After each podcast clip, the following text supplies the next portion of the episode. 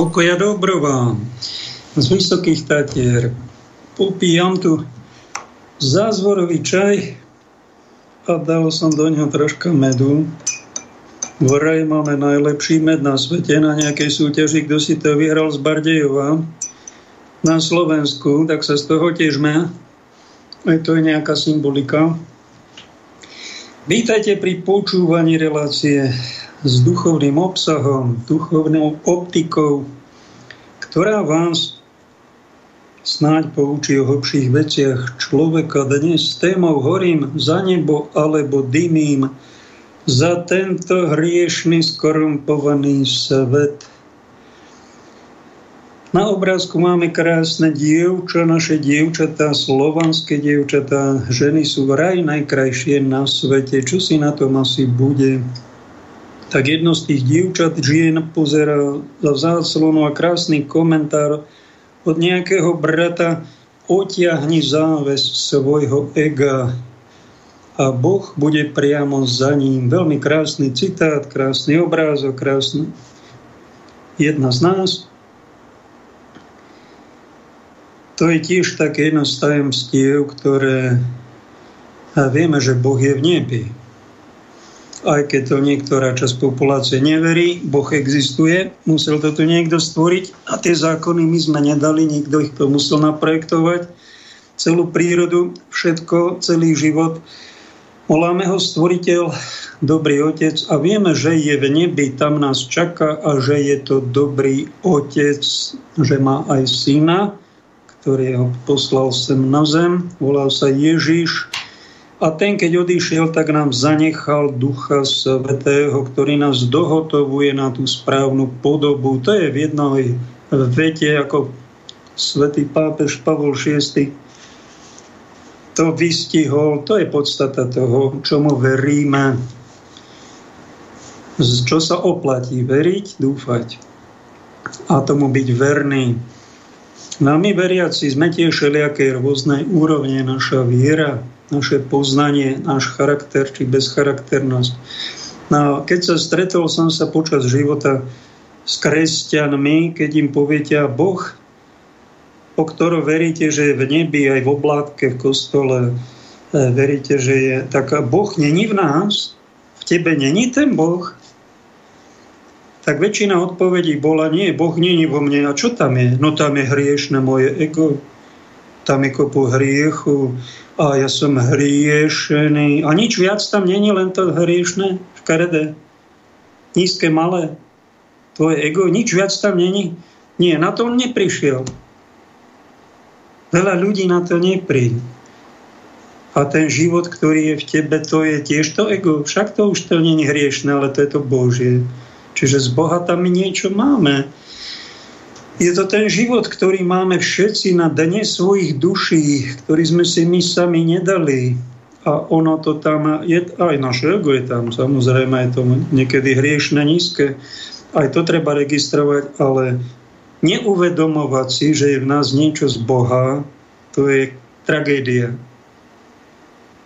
Nevyzretosť, hlúposť, naivita, infantilita, slabá viera, zaslepenosť, všetko dokopy. Ak to niekto kresťanov vyznáva, no tak to je malé decko, chudák ešte. Malé decko, nevyzreté. Sú medzi nami takí vyzretejší, medzi ezoterikmi sa pohybujúci.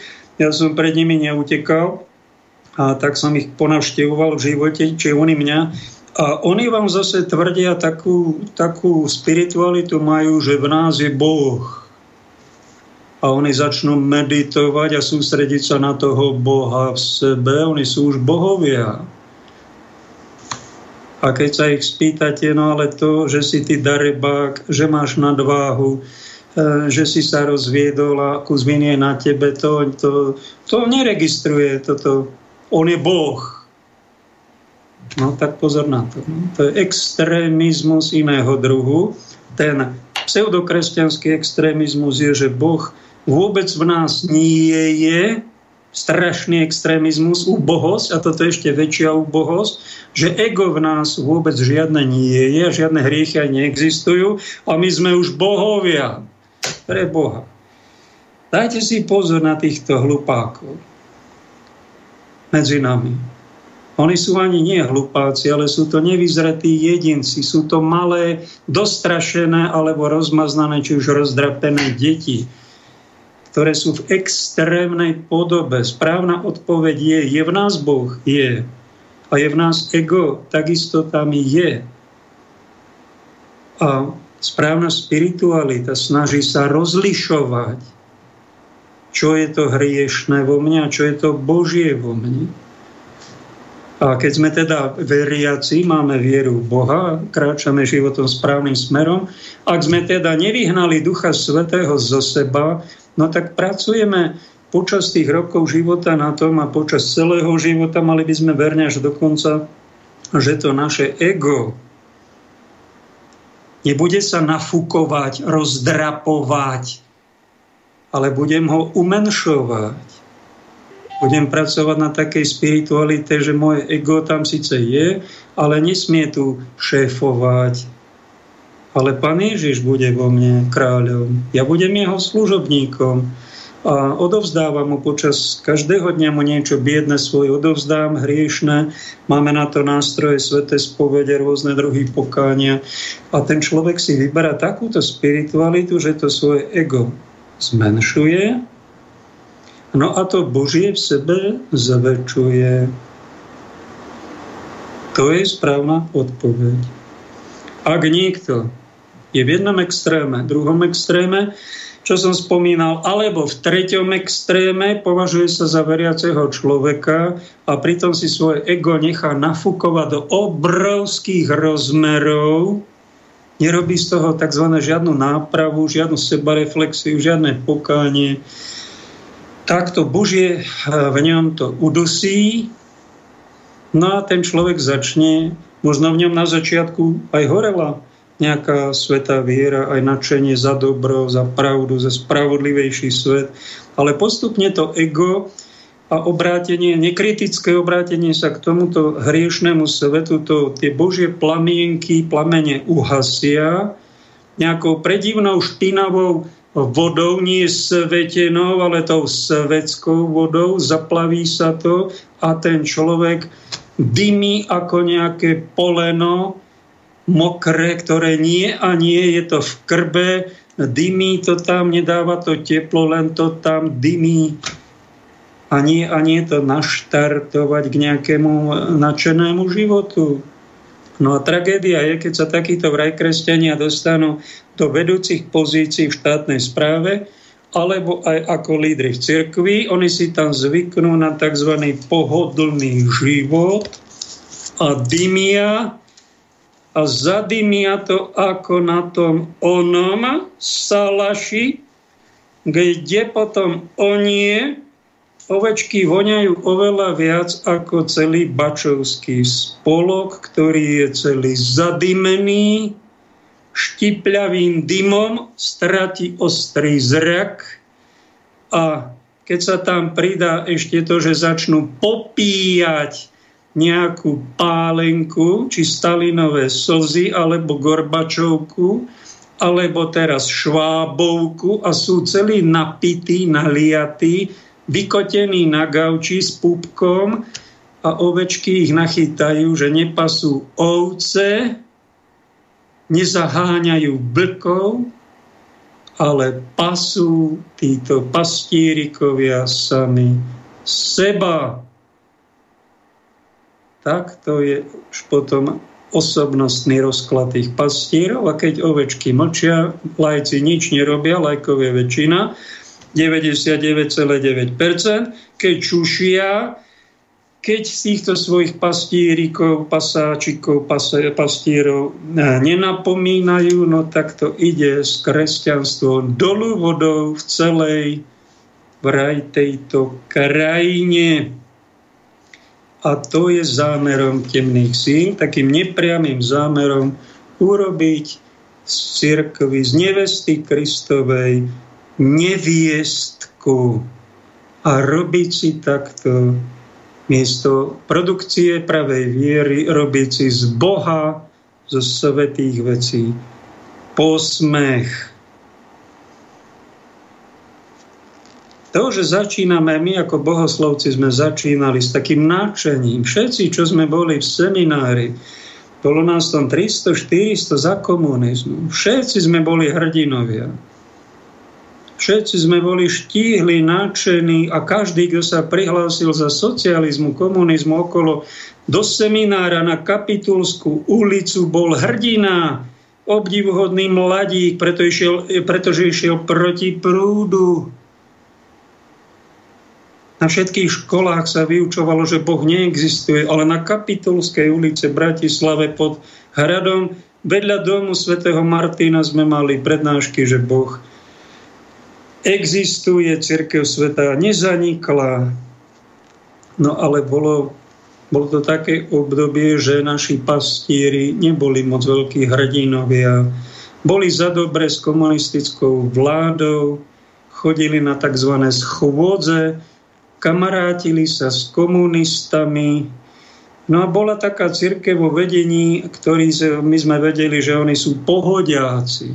Vôbec nerobili žiaden boj, ale si zavolili hnutie, ktoré sa volalo Pacemin Teris, čiže pokoj na zemi. No a občas raz za mesiac išli tam medzi tých komunistov a tlieskali tam, nech žije KSČ a církev fungovala. My sme mohli tiež existovať zázračne, ale nebolo to moc na načenie. My sme ich neobdivovali, týchto našich predstavených tých tzv. ordinárov aj biskupov, pretože aby si udržali svoje miesta, tak to bolo 40 rokov pred Nežnou revolúciou.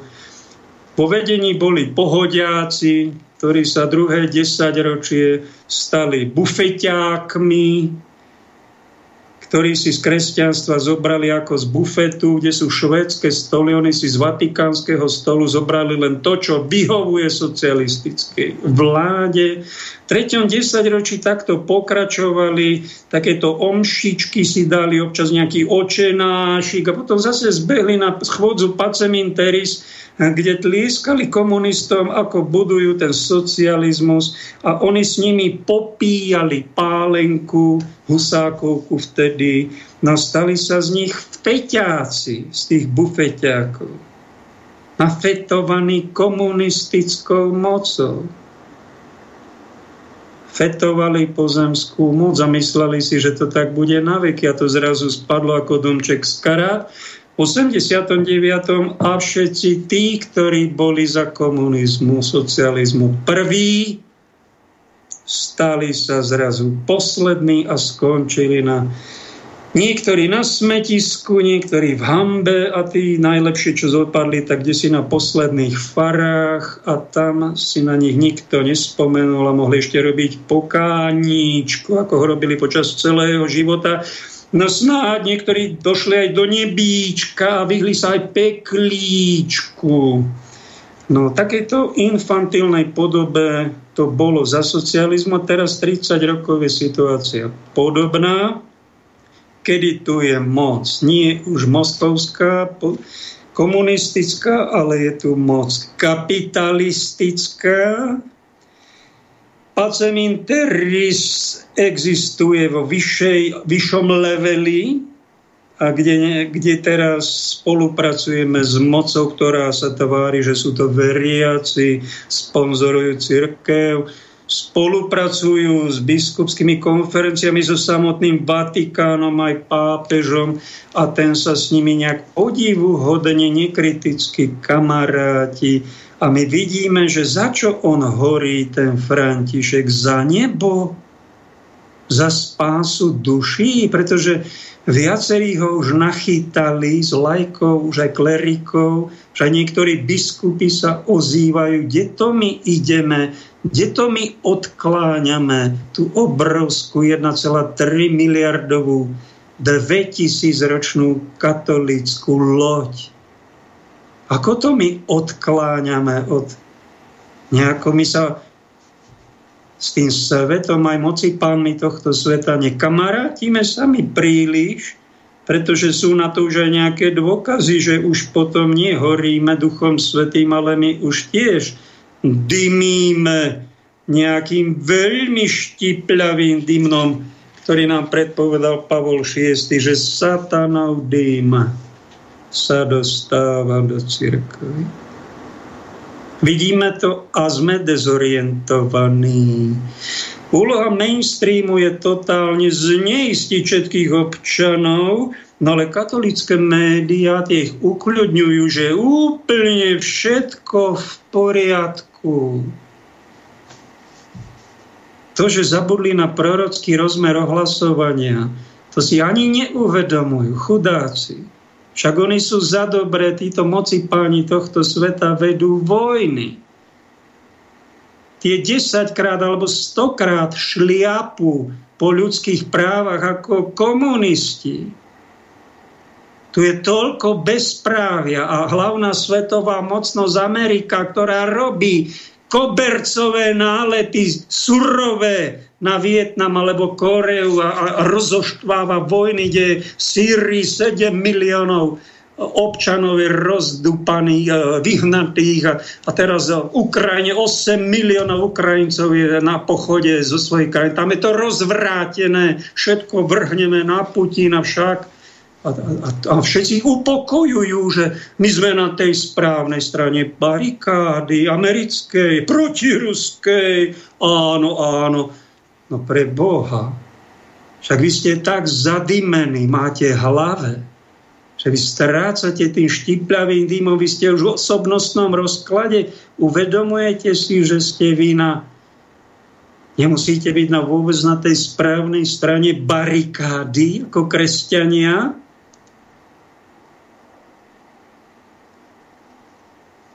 Jehovisti majú v náuke, že nie sú za žiadnu vojnu nechodia vôbec na vojenskú službu. Odporujú tomu. Teraz v Rusku sú prenasledovaní svetkovia. Predstavte si, zakázaná církev. Sú niektorí vo vezení, vraj 5 rokov, kto si, že vraj niekto je dlhšie, tak tam odolávajú. U nás svätý Jan Pavel II povedal, my nie sme pacifisti. Katolická tradícia má inštitút spravodlivej vojny. No tak a teraz pán profesor Halík hovorí, že tá Ukrajina je na tej správnej strane barikády. To je obeď a ten strašný krvilačný Putin, celé Rusko, to sú zločinci, nič iné nerobia, len sa vrhajú na svetovládu, chcú všetko ovládnuť a tú Ukrajinu chcú podúpať a oni sú na strane toho pána prezidenta Zelenského. To je ten skutočný hrdina. Pre pána Jána, pán profesor, Karlova univerzita, tak cestovaný, tak múdry človek a on si myslí, že na tej správnej strane barikády, kde sa bojuje proti agresorovi, No tak všetci vieme, že agresiu urobilo Rusko na Ukrajinu, ale má to aj nejaké hlbšie pozadie. Kto troška sleduje geopolitiku, není úplný naivný hlupáčik, tak vidí, že existujú nejaké tajné služby, ktoré robia, zvrhnú jednej krajine, ako sa to stalo v 2014 na Ukrajine zvrhnú pravoplatnú vládu, tam postrieľajú demonstrantov, upália tam 20 ľudí, kde si zhoreli ako, ako strašné smrti. A tam, tam sa stal vojnový prevrat púč, to nevidíte. A dosadila sa tam proamerická vláda, ktorá videli sme tu na východnom Slovensku posledné roky, ako plné vlaky vojnovej techniky išli smerom na Ukrajinu. Tá vojna bola dopredu nachystaná. Dopredu konflikt rozoštvávaný. A vy počujte si, viete, koho nie som na to analytik, ani vojenský, ani geopolitický. Vypočujeme si jedného pána prezidenta, ktorý sa pohyboval dlhé roky na najvyšších poschodiach politiky aj geopolitiky, nech nás on inštruuje, či sme, aby sme teda neboli na tej nesprávnej strane barikády, milí poslucháči. Změnu situace vyvolal Evropský západ a Spojené státy, které chtěli nesmyslným způsobem konfrontaci s Ruskem a které použili Ukrajinu jako nebohý, nebohý, smutný, nešťastný nástroj, jak toho docílit. Rozeštvání Ukrajiny, rozehrání této ukrajinské karty v žádném případě nespůsobil Putin, to způsobili naši soudruzi v západní Evropě a ve Spojených, ve Spojených státech. Varovali jsme předtím od počátku, bylo to naprosté neštěstí. Prostě tohleto rozeštovat tu Ukrajinu a organizovat ty Majdany, to byla cestička, jak Ukrajinu rozbít a jak vyvolat všechny tyhle ty tendence, které tam teď prostě probíhají. Neštěstí Ukrajina je oběť tohohle toho procesu. Ukrajina si je sama v mnohem vina. Ukrajina nezvládla transformační proces po pádu komunismu ani v rovině politické, ani v rovině, ani v rovině ekonomické. Měla samozřejmě nepříjemnou geografickou rozpolcenost uvnitř sebe, takže vina těch ukrajinských politiků je, je, je obří. Já jsem byl 25 let non-stop zván všemi ukrajinskými politiky, abych na Ukrajinu přijel. Já jsem 20, za 25 let tam přijel v jednu jedinou chvíli, když byl prezidentem Juščenko a i jsem tam jel s různými rozpaky, protože jsem měl pocit, že když tam přijíždím, tak legitimizuji toho prezidenta či premiéra, který v té době tam zrovna je. To jsem nikdy nechtěl, nechtěl prostě udělat. I s tím Juščenkem to bylo problematické. takže, takže já jsem stoprocentně přesvědčen, že to bylo nešťastně rozehráno, stejně jako byla nešťastně stejnými silami rozehrána rozehráno drama a krize na Ukrajině o dvě, o dvě dekády, o dvě dekády dříve prostě. Takže bohužel musím říct, já jsem, ne, není důvod, abychom nějak e, velebili Rusko či Putina, ale já si myslím, že v tomhletom, v tomhletom konkrétním je Rusko a Putin nevinně. Já jsem stoprocentně přesvědčen, že Putin nešťastný z toho, do čeho byl zavlečený, že v šachové termíny terminologii vašeho pana prorektora, to, co se tam z jeho strany odehrávalo, byl vynucený tak, jak říkají šachisti. On by byl šťastný, kdyby po vele úspěchu eh, olympiády v Soči měl klita, klita míra a on byl navlečen do téhle situace, která je neštěstí pro Rusko, neštěstí pro Putina a samozřejmě hlavní obětí jsou, je Ukrajina, lidi, kteří žijou na Ukrajině a západní Evropa, Amerika hraje s Ukrajinou své hrádky a někteří neprozíraví lidé v naší zemi to prostě nechtějí, nechtějí pochopit. Takže um, to já musím říct si takto velmi tvrdě, velmi nemilosrdně a nevím, co bych tomu jinému, jinému je, prostě ešte tam, ešte tam. Počúvate Slobodný vysielač. Rádio, ktoré vás spája.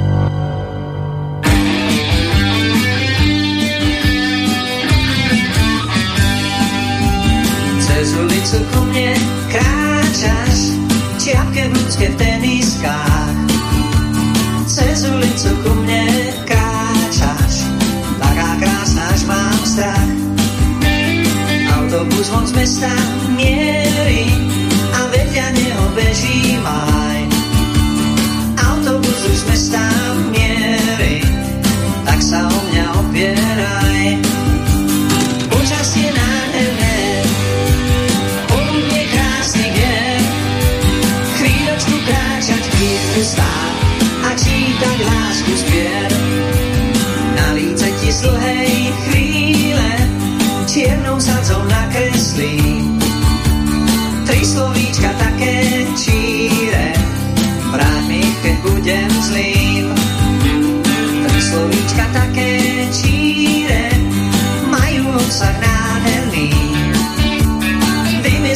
Sluhej chvíle, vyklopkali vhodný mlyn. Počasie nádherné, poludne krásny je, chvíľočku kráčať, chvíľku stáť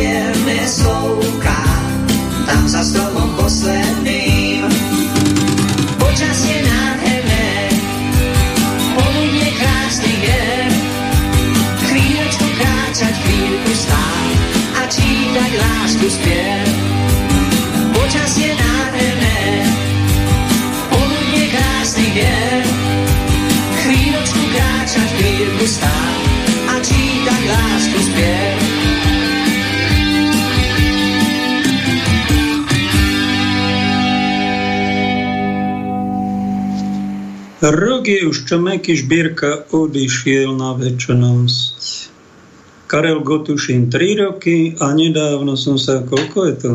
3-4 dní dozvedel, me, Kili, Stano. Osočili ho v mainstreame, že to bol basketbalista storočia, to bol basketbalista tisícročia, vážený. Osobne som ho sledoval, bol to môj idol.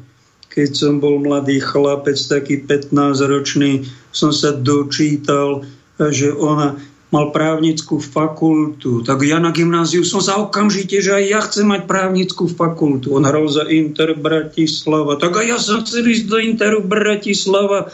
On mal 2 m, tak aj ja som chcel mať 2 m.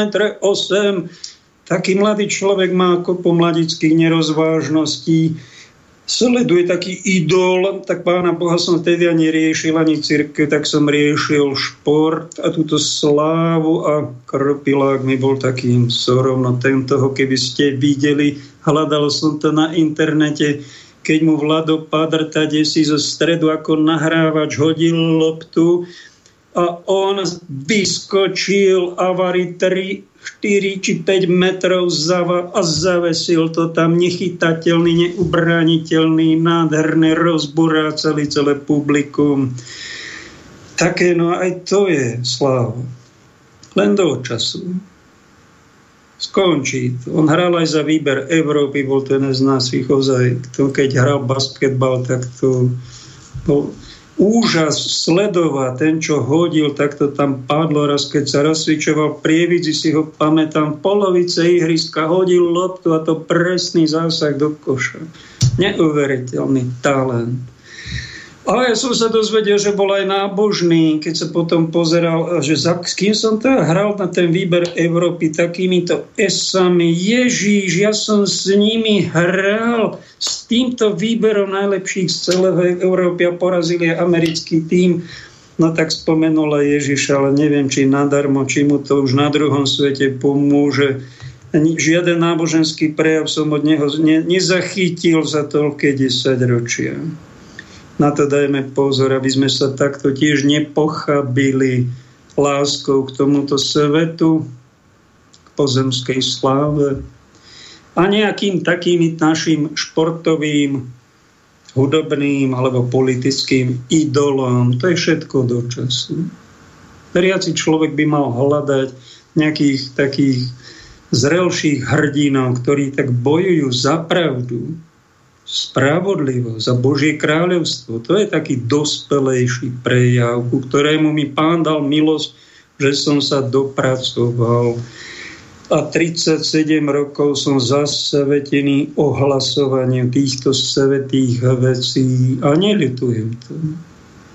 Pretože nič lepšieho ma nemohlo ani potrafiť. Tak kde sa stala chyba, že z cirkvi sme spravili cirkvičku a neviestkárčime Niektorí z pastierov sa nám menia na politických pasákov a sú tak zadimení podpití bačovia, že samé ovečky vidia, že to je, už není ani dôstojné, ani správne. Po druhom Vatikánskom koncile, ktorý bol pred 60 rokmi, sa razilo heslo z Vatikánu Aggiornamento, čiže zdnešnenie.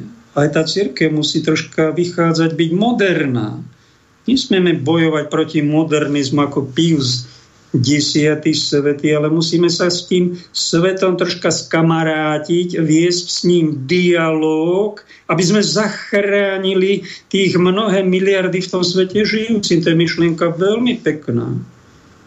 Nož len my sme ten dialog so svetom e, dotiahli až tak, že my už spolupracujeme so svetom, modlíme sa za za svet, hoci pán Ježíš e, má vyslovene modlitbu, že neprosím ťa, Otče, za tento svet, ale tých, ktorí si mi dal a idú do sveta ochrániť pred zlým. Pán Ježiš sa takto modlil, my sme na to zabudli a my sa už modlíme aj za planétu, my už máme symbol Pačamami vo Vatikáne. A s týmto svetom sme nejakí príliš veľkí kamaráti, či nie? Nenapáchli sme lákadlami tohto sveta, pohodlnosťou. Pôsobíme neraz ako lenivá veľká firma a my sme v podstate zabudli na svoju identitu, duchovný boj proti hriechu, proti leží. A jedna takáto loža, blúd je, že tento svet tu nebude na veky, tento svet končí a pôjde na súd. Všetky jeho zločiny, korupcie, neprávosti budú odsúdené a všetci tí, ktorí ich páchali, skončia v jednej obrovskej hambe. A od nás, my sme už tak zadimení a tak podpití mocou a sebaoslavnou kariérou, že v nás už skoro v nikom není ten ohnivý jazyk Ducha Svetého, ako apoštoli boli tiež dostrašení, bojazliví, vyplašení. Ale keď prijali Ducha Svetého, ohnivé jazyky boli nad nimi a oni ohnivou rečou pomenúvali biedu svojho sveta a stali sa všetci mučeníci. Na toto sme my už zabudli. Toto už nechceme. Sme ako rozmaznané detičky, takí bufetiáčikovia, fetiáčikovia, pohodiáčikovia, ktorí navonok sa tvária, že žijú čistým životom. Oni sú strašne prečistí. Oni sa nikoho v živote ani nedotkli.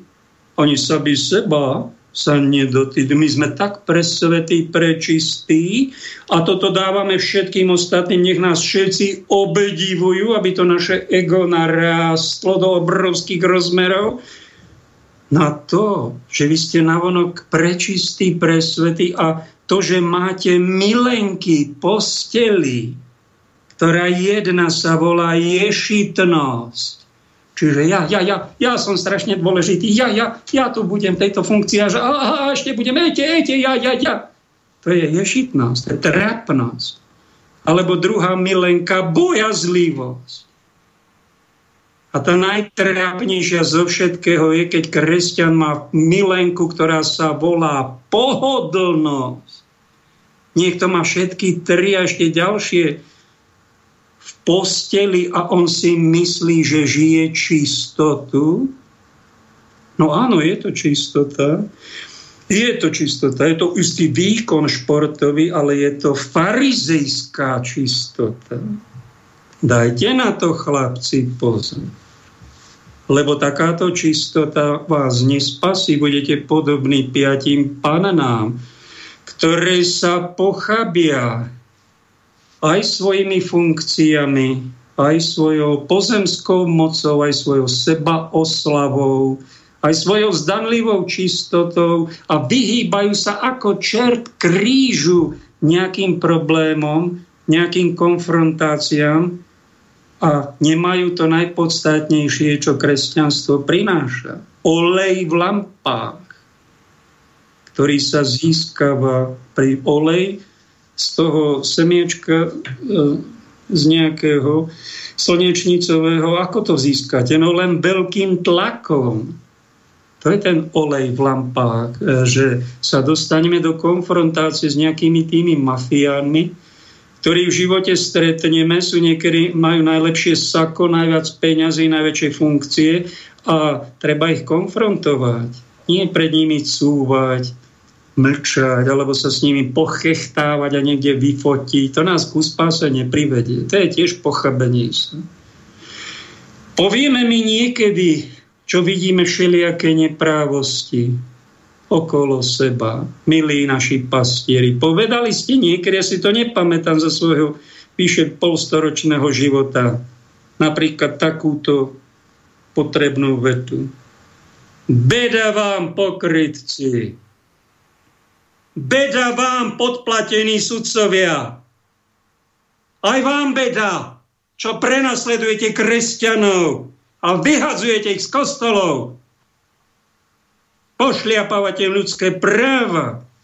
Však sa keď to niečo si to môžem dovoliť tejto relácii úplne slobodne povedať, toto je toto beda vám, Beda svetu pre pohoršenia, beda vám farizeja, zákonníci, beda vám boháči, beda tým, čo pohoršujú maličkých, beda tomuto skorumpovanému svetu, beda ti Amerika za tie štvavé vojny a tvoj nekajúcnosť. Toto my nehovoríme. Z jedného, prečo som rozmýšľal? A prišlo mi jedno jediné. My nechceme narušiť svoj pokojík, svoju pohodičku, svoj kariérny postup na, na hor, kde si, no ale to, toto už není dobrý pastier, toto už nerobí, to robí ten nájomník, ktorému nezáleží ani na ovciach, ani na kresťanskej viere a nezáleží mu v konečnom dôsledku ani samom na sebe. Čiže on stratil seba úctu obklopil sa vo svojom úrade nejakými kariérnymi pritakávačmi,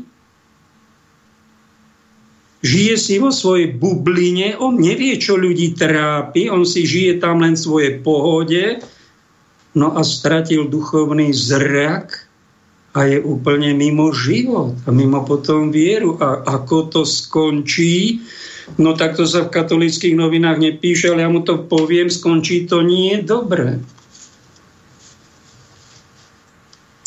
Všetci nadávate na COVID.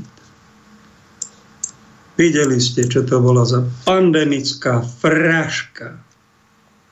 Trapnosť. Od rána do večera. Zastrašovanie, manipulovanie, nanocovanie. Ja vám poviem inú verziu. Vy ďakujte Bohu za COVID cirkus pretože ten odhalil, úplne donaha vyzliekol našu skrytú biedu, ktorá je tu nielen 30 rokov, je tu stáročia. A my sme mohli u- uvidieť, v skutočnosti sa hráme, že veríme v Boha, že nám záleží na viere a nám záleží v podstate len na svojom biednom pozemskom živote, a na zdravíčku, ktoré aj tak strácam. A toto, čo sa stalo, je na naše poučenie a to, že to nemôže odznieť v oficiálnych katolických médiách, tak to tie médiá len o niečom svedčia. Že komu asi na ktorej strane barikády tiež asi sa nachádzajú. Vakcínám, pri výrobe ktorých boli použité bunkové línie z potratených detí, majú zdravotníci a otcovia rodín odvážne a so svetou vierou odporovať. Tieto slova povedal svätý pápež Jan Pavol II v 2005 roku. A tieto slova sú príkladom tzv. ortodoxie pravoverného výkladu kresťanstva a je to katolícky ideál. Keby tu bol Jan Pavol II, tak by nariadil všetkým odporovať týmto vakcínám, ktoré zase boli, počúvate dobre, verzia pápeža Františka je takáto. Vakcíny, o ktorých odborníci prehlásili, že sú dobré. Čože dobré? Ale však sú poškvrnené potratenými plodmi už zrazu môžu byť morálne prípustné?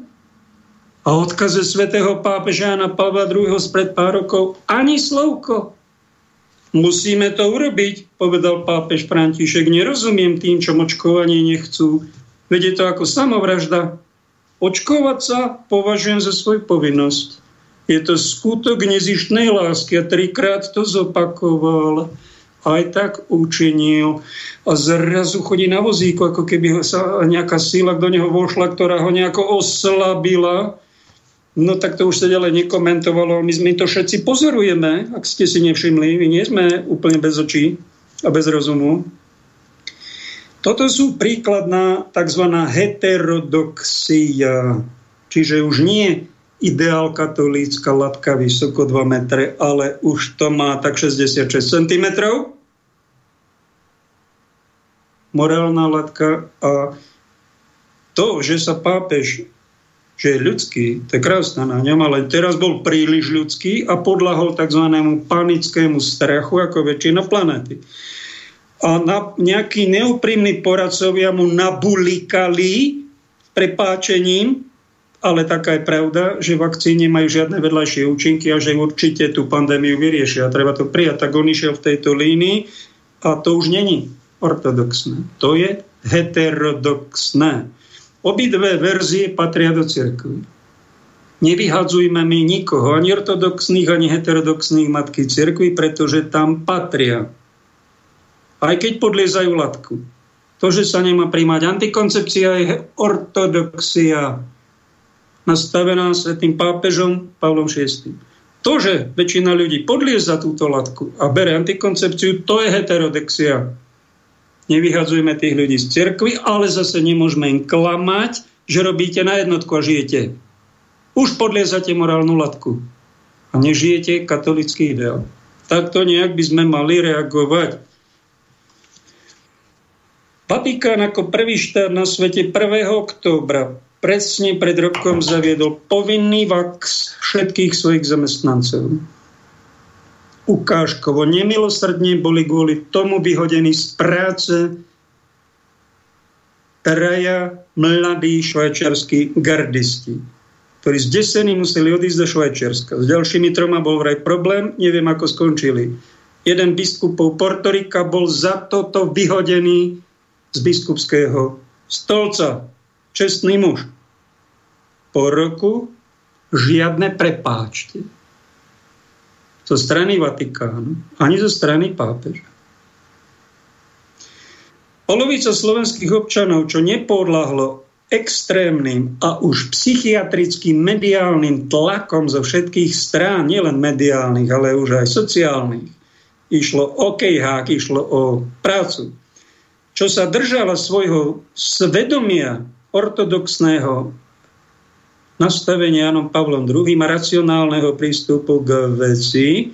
Tí ostatní boli iracionálni, nerozumní, boli zastrašovaní, vyhadzovaní z práce, lámali ich na násilnú vakcináciu, nedali im informovaný súhlas, na čo upozornil doktor Balák a vy kresťania slovenskí, vy máte nejaký informovaný súhlas, čo v tej vraj vakcíne je, čo je to mRNA? Nik im nevysvetlil, čo sú to tie lipidové nanočastice tam. Pani doktorka Prešová najzbožnejšia mi povedala, že tie lipidové nanočastice sú na to, aby vakcína bola účinnejšia. Ona tomu uverila. Naivnočko, všetkému. A doporučovala tak som sa s ňou radšej rozlúčil z všetkej slušnosti. Nikto nám nepovedal, čo je to mRNA, nejaký nový systém v zdravotníctve vraj. To môže aj ubližovať, hovorí doktor Melov, zakladateľ pred 20 rokmi bol pri zrode tejto technológie. Nik nám nepovedal, čo robí v tele spike proteín. No troška to prezradil, profesor Krčmery, doktor, že to môže robiť aj neplodnosť, no a budeme sa s tým musieť zmieriť. Pre Boha. Toto, no toto. Nik nepovedal, čo to za operačný systém dávate do ľudí, keď im vpichujete tento preparát. Ako sa to opavažujem povedať, tak som si našiel modernú, oficiálnu web stránku Moderny, a mám prekladač kvalitný v počítači, kde mi to preložilo. Moderna počas vakcinácie priznala oficiálne, že do ľudí dávame operačný systém. aha, to tu nikto nám to tu nepovedal v Európe oficiálne, ani pánom biskupom, ani pápežovi to nepovedal nikto. Na to nebol čas. Aha, aha, aha. Čo v tele budú robiť tie samoskladajúce sa nanoštruktúry, ktoré robia rôzne zrazeniny v krvi, ako po ľudí odchádza nad myokarditídu. Náhodou nebudú sa spájať so sieťou 5G, pretože tam je nejaký oxid grafénu, ktorý je silno vodič, silný vodič elektrickej energie. Čo to tam robí? Však to je toxické pre telo. Nebude to náhodou raz spustené s tou sieťou 5G? No neviem, sa pýtame ako normálni ľudia, čo nepodľahli iracionálnym tlakom aké sú vedľajšie účinky tohto experimentálneho preparátu, ktoré vôbec nie, neboli, nie sú ešte vedou ani odskúšané, ani, poria, ani poriadne odskúšané, ani schválené, sú len predbežné dané a panicky v panike prijaté bez informovaného súhlasu. Tí, ktorí sme podľa arcibiskupa Bobera sme sepci až špekulanti. Ďalší mainstream nás ozval, že sme teda absolútne nezodpovední. No ale my sme sa chovali racionálne a troška inak zodpovedne. Sme na inej strane barikády, však ako vy, svet milujúci, ktorí čím viacej tých vakcín ste dostali, tým ste prezradili na seba, ako milujete pozemský svet a ako dymíte strachom o seba, o svoj pozemský život a vraj aj zdravie, no dobre, sa dá pochopiť, ale nedá sa pochopiť, že ste nenávideli nás s iným názorom a s výhradou svedomí, ktorú nám naši biskupy cez hovorcu e, vraj oznámili, že žiadna výhrada vo svedomí hľadom vaxu proti COVID-19 vraj neexistuje. Však sa jedná iba o dobro a zdravie na to, že to zabilo niekoľko ľudí a poškodilo nie, niekoľko, to sú to na nejaké stá tisíce už a milióny sú s vedľajšími účinkami a narastá to. To, to, to neviete však, to vám poradcovia už nestihli povedať, no tak neviem, či sú to tí najkvalitnejší poradcovia. Preverti si ich kádrový profil, o čo im v živote ide. Neviem, či o kresťanské hodnoty. Kresťani neboli pripustení istý čas na bohoslužby v kostole, boli za svoju kresťanskú vieru už prenasledovaní. V hlavnoprudových médiách sme boli dopľúvaní ako nezodpovední dezoláti, ktorých je nutné vyhnať na bytúnok, nech kvičia ako svine. Však www.sme.sk Vzduch, čo sme dýchali, bol až na prasknutie médiami rozdúchavaný a presítený čertovským dymom a kryptofašistickými tlakmi na všetkých občanov po všetkých okresoch, aj na tých lazoch, aj na tých, kde vírus doteraz ešte ani nebol. Aj tam boli tie fašistické tlaky cítiť nálada a tlaky proti ním, e, proti občanom boli umelo vygradované až do psychiatrickej paniky, kde ste mali už istotu, že nie vírus je problém, ale vražední zabíjaci sú tí neočkovaní, tá darebácka polovica Slovákov, ktorí sa doteraz nikto v oficiálnych cirkevných lídrov ani nezastal, keď im šliapali na ich ľudské kresťanské právo. Dodnes z toho nerobia žiadnu sebareflexiu. Týmto ich na to vyzývam a používam to, čo máme v tradícii cirkvi ako correctio filialis de heresibus propagatis. Keď naši otcovia zlyhajú, príliš milujú komunistickú alebo kapitalistickú moc, a keď to prechádza už do prenasledovania kresťanov a otcovia mlčia, synovia sú povinní napomenúť s láskou a úctou svojich otcov, svojich pastierov, pretože raz, keď nerobíme, keď sa hráme nejakým kresťanstvom s pokáníčkom a pokáni nech robia tí druhí však, ale keď nerobíme skutočnú sebareflexiu a normálne ohlasovanie Evanília, a žijeme vo svojich bublinách. Hrôza následkov tých extrémnych manipulácií, klamstie, už aj kriminálnosti iba narastá. A ak si myslíte a veríte ezoterickej verzii, že my sme už bohovia a že žiadny posledný súd už nebude, tak ste úplne mimo života aj kresťanského posolstva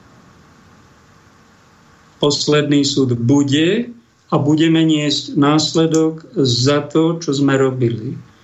A beda tým, keď niekto súhlas, robil neprávosti alebo s nimi súhlasil, radikálne ich nenapomenul a nimi tým svetom tou nespravodlivosťou napáchol a mocou sa opil, tak čo ho čaká? Božia sláva ho nečaká čaká ho hamba.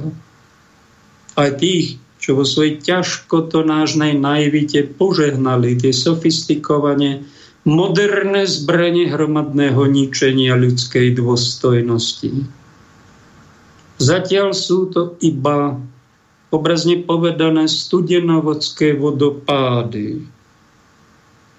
Tá voda narastie, oheň, keď, keď, voda, keď bude dymu veľa, voda narastie a budú to Niagarské vodopády, hambopády. A som jeden z tých synov, ktorý napomína svojich otcov a vyzývam aj všetkých vás v cerkvi pôsobiacich, čo nepotratili triezve vnímanie reality, aby robili na svojich pozíciách Matke cerkvy a spoločnosti. Ak ste teda ešte niečo s kresťanstvom chcete mať spoločné, aby ste robili. Podobne dáme si ukážku z trocha takého zázračnejšieho sveta viery. Pamätám si na jednu noc, keď som zaspával. Bol som ešte polobdelý, keď som pocítil ťapnutie po pleci. Fyzické ťapnutie. Ale keď som sa obzeral, tak tam nestál nik. Keď som nikoho nevidel, tak som si pomyslel, mal by som už spať. Čo mi začína preskakovať? A zrazu opäť to ťapnutie. Keď som to znova pocítil, tak zrazu počuteľne do mojich uší prehovoril aniel. Nebolo to v duchu. Počul som to ušami a pocítil som aj závan jeho dychu, keď mi hovoril do ucha a povedal mi toto. Som pánov aniel a bol som poslaný, aby som ti dal posolstvo. A keď ho začal hovoriť, už som viac nepočul slova, ale voda mi začala vtekať do ucha a vošla až do môjho najhlbšieho vnútra a bol som naplnený. Cítil som, ako vážim stále viac a viac, ako sa tá voda do mňa vlievala. A okamžite od tohto dňa sa mi otvorili oblasti a priestory tajomstiev. V roku 2014 ste prechádzali naozaj ťažkými časmi. Zistil som, že v takýchto chvíľach ste zvyčajne zažívali Božiu návštevu. Ale teraz ste sa chystali zabaliť to, lenže potom ste urobili rozhodnutie. Predlžím čas modlenia sa v jazykoch. Čo nasledovalo? V tom čase som sa naozaj chcel už vzdať. Zdalo sa mi, že mi nič nefunguje, ale mám v sebe niečo, čo sa nikdy nechce vzdať. A tak aj keď som to chcel urobiť, odmietol som to. A povedal si, idem sa modliť v jazykoch. Neviem vám povedať, koľko hodín denne som sa modlil, ale viem toto. Každúčku voľnú chvíľu, ktorú som mal, som trávil modlením sa v jazykoch. A ako som sa takto modlil, tak som ani len netušil, že onedlho budem strčený do dimenzie ohňa slávy. Takže stalo sa to, že tento čas modlenia sa v jazykoch otvoril stretnutie s Bohom. Jedného dňa som zaspával a toto si Boh rád u mňa používa. Na poli som bdel, na poli spal, keď sa zrazu v mojom vnútri ozval počuteľný Boží hlas. Nepočul som ho svojimi prirodzenými ušami, ale počul som, ako sa v mojom vnútri ozvali Božie slova. A Boh ich kričal, zakričal tieto dve slova. Oživenie, prebudenie. A keď zakričal tieto dve slova, bol som doslova namočený, nasiaknutý ohňom. Oheň zostúpil na mňa, do mňa a všetko, čo som odvtedy začal robiť, bolo určované tým ohňom. Moje DNA aj moja služba boli v ten deň zmenené. Keď som začal kázať, z mojich úst začal vychádzať oheň. Keď som prorokoval, z mojich úst vychádzal oheň. Keď som začal na ľudí klásť ruky, bol v nich oheň. Dokonca aj keď som niekedy len rozprával, tak ako to robíme teraz my dvaja, celé okolie naplnil oheň a to všetko pochádzalo z toho jedného stretnutia s Bohom. Od toho času ste mali na sebe poverenie. Áno, verím, že toto robí Boží oheň. Mojžiš zažil stretnutie s Bohom pri horiacom kry a vtedy bol nielen vystrojený, ale aj poverený, pretože pri tomto stretnutí bola do ňoho vložená schopnosť zázrakov, ktoré otriasli Egyptom a potom bol vyslaný, aby išiel. To sa stalo aj mne, aby som bol súčasťou prichádzajúceho Božieho hnutia, ktoré sa teraz rozbieha. Povedzte nám o mítingu v Dallase v roku 2018, kde na vás aniel položil plášť. Vysvetlite to. Bol som na tom stretnutí a neslúžil som. Bol som tam len účastníkom. Bolo to modlitebné stretnutie a ako sme sa modlili, tak ste cítili, ako v tej miestnosti začala narastať Božia tiaž. Bola väčšia a väčšia. A potom sa stalo toto. Stál som tam a zrazu som pocítil, ako by mi niekto dával niečo ťažké na plecia, ako by ma niekto obliekal. A ako sa to dialo, začal som padať dopredu. Pastor na mňa pozeral a povedal, stojí za tebou aniel a kladie na teba plášť. Práve teraz je ti obliekaný plášť. A nedokážem vám opísať, ako sa začala prejavovať tiaž Božej slávy.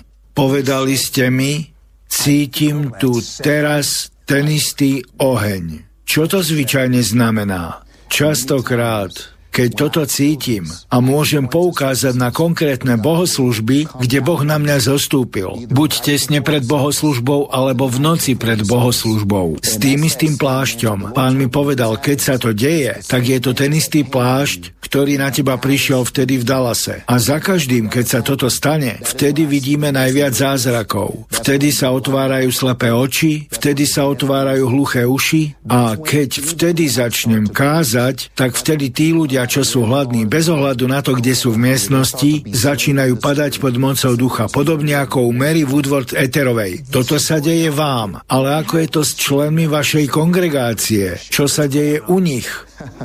No už poviem vám toto. Je to taká divoká partia. Sú tak hladní. A pokúsim sa spomenúť si aspoň na jeden príklad. Bol som na bohoslužbe a oblasť slávy sa práve otvorila. Boží oheň bol všade a vnímal som, že Boh mi hovorí, aby som sa pomodlil za profesionálnych zdravotníkov. A tak som zavolal každého, kto pracuje v oblasti medicíny, lebo sa ľahšie dostanú k modleniu sa za chorých. A chcel som sa modliť modlitbu za odovzdanie služby, uzdravenia zázrakov. A tak som sa pomodlil, aby bola v tých ľuďoch aktivovaná sláva vzkriesenia cez oheň ducha a do dopredu prišla aj jedna žena, ktorá bola zdravotníčkou a keď prišla dopredu, prijala modlitbu, videl som ju poprvýkrát v živote. O dva týždne sa objavila na bohoslužbe a na jej konci doslova prerušila čas na zbierku. Tak sme jej podali mikrofón a potom povedala, som chirurgickým technikom, takže som na operačnej sále, keď chirurgovia operujú,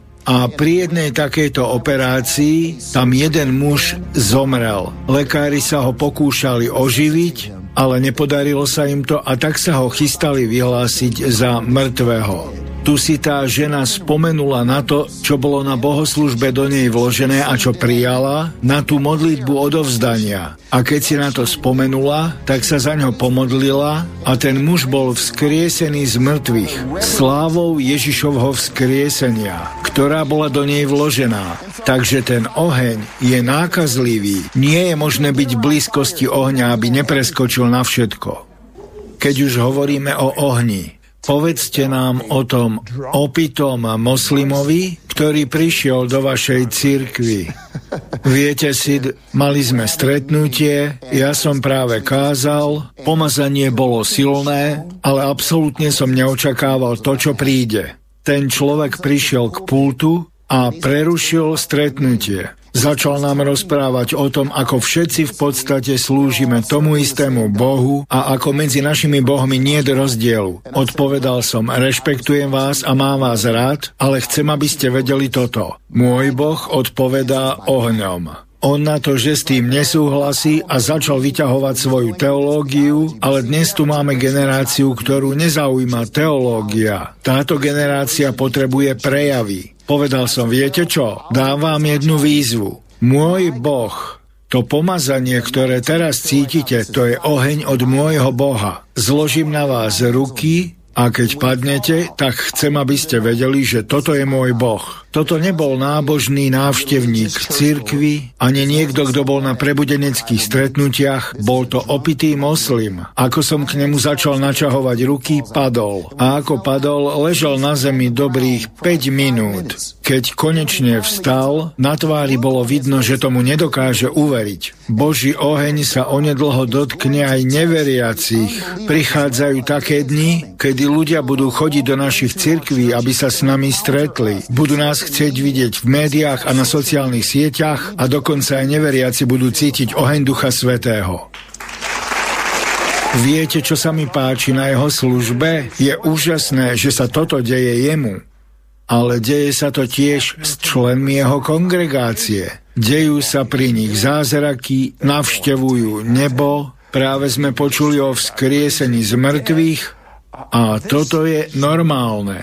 Len tak narýchlo. Povedzte mi o troch druhoch svetého ohňa. Keď prišiel Boží oheň, tak som si začal všímať to, že keď sa prejaví, lebo oheň je prejavom Božej slávy, tento vzorec môžeme vidieť v celej Biblii. A ja som si všimol, že sú rôzne druhy ohňa. To znamená, že keď ten oheň príde, tak prichádza za rozličným účelom. Zažil som to, kedy prišiel oheň, ktorý bol spojený s Božou bázňou. A zistil som to, že keď príde Božia bázeň, tak je to často spojené s veľmi vysokými oblastiami slávy slávy. Preto často v Biblii vidíme to, že keď sa zjavila sláva, ľudia sa báli. Bol tam aniel, ktorý prinášal Božiu bázeň a ľudia sa báli. Videli sme pri Ježišovom premenení na hore, že traja učeníci, ktorí tam boli s ním, sa triasli, lebo boli vystrašení kvôli dimenzii slávy, ktorá prinášala Božiu bázeň. Takže toto je jeden z prejavov ohňa. Ďalším typom bol zušlachtujúci oheň. Tento oheň začína čistiť a spôsobuje to, že sa stávame svetými. Sid, ja nechcem byť len niekým, kto pôsobí v daroch a prorokuje. Chcem byť taký ako Kristus. Tento oheň nás mení. Je to premieňajúci oheň. A potom je tu oheň, ktorý keď na nás zostúpi, tak zapaluje vášeň. Tento oheň roznecuje zanietenie, ale tiež nám dáva moc. A môžeme vidieť, ako tento oheň aktivuje ľudí v nadprirodzene. Dávid sa modlil takto. Pane, zapal moju sviecu a potom prerazím šiky nepriateľov a preskočím aj múr. Inak povedané, keď ten oheň príde, tak v našom vnútri prebúdza povahu podobnú Bohu. A začíname vidieť to, ako z nás vyteká to, čo je napísané napísané v Biblii, a to aj v našich moderných časoch, cez oheň. Niektorí ľudia majú mnoho teológie, ale potrebujú viacej ohňa. Ale viete, Božia sláva je dvojsečný meč. Áno, dejú sa tam všemožné dobré veci, ale tiež začínajú vychádzať na povrch aj všetky zlé veci. Ja sa radšej zbavím tých zlých vecí teraz, než by som mal čakať na to, kým sláva živého Boha a bázeň pred ním zostúpia na mňa. Povedzte teraz so mnou túto modlitbu. Verte jej najviac, ako dokážete a povedzte ju nahlas. Pretože Boh vás povolal k tomu, aby ste zažívali jeho slávu. Opakujte nahlas. Drahý Bože, urobil som mnoho chýb, ktorých mi je tak lúto. Verím, že Ježišova krv je viac než dostatočná na to, aby obmila všetko zlé, čo som kedy urobil. Tak sme v druhej hodinke relácie a mali by sme pokračovať v triptychu svedectiev, ako môže žiť kniaze mimo oficiálnej služby. Si tam, brat Ľubov? Ja, pán Boh, dobrý deň všetkým. Veľkú ozvenu počujem, takže mám, snažím sa porozumieť. No. My ťa počujeme veľmi dobre bez ozveny, tak rozprávaj. Nech sa páči, pokračuj. Kde sme skončili? Áno, v ste... tom, počkaj, v tom eh, ostrom grúni. Ešte si tam mal nejaký zážitok. Čo to bolo? Drahí Slováci, e, počul som, že nejaká modlitba bola na začiatku, ľútosť nejaká, však dobre hovorím, nejaká... Áno, áno, ale skončilo. To bolo z nejakej protestantskej cirkvi, kde sú nejaké podozrivé silné prejavy ducha, ktoré my už ani nezažívame tej našej matke cirkvi. Takže ja, ja, áno, ja sa pomodlím tak, ktorý ma počujete, ktorí poslucháči ma počujete, poznáte. 22 rokov sme sa to modlili pred bohoslužbami s ministrantami túto modlitbu. Pane Ježišu Kriste, Ty si môj Pán a Boh. Verím v Teba. Prichádzam s radosťou a chcem Ti slúžiť.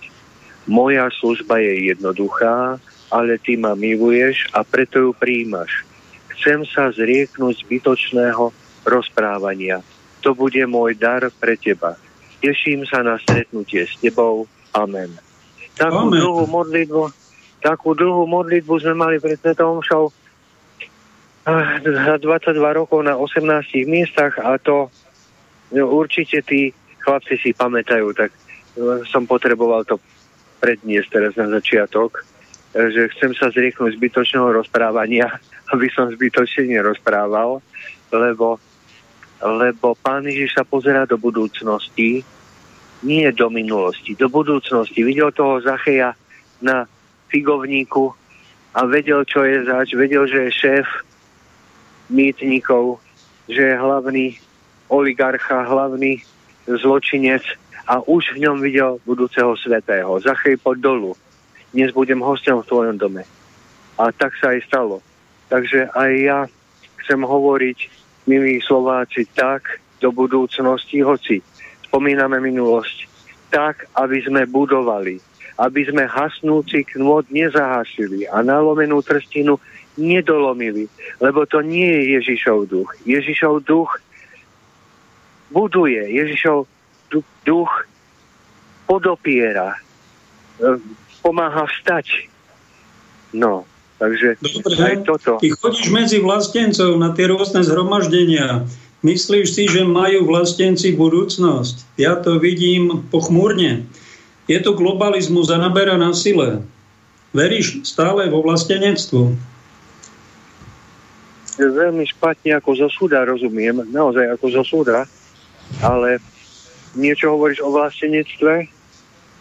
Pavel, Pavel, niečo hovoríš o vlastníctve, ale nerozumiem špatne, ako zo súda to je, no. Hej, tak rozprávaj, čo chceš, nech sa páči. no, čo chcem.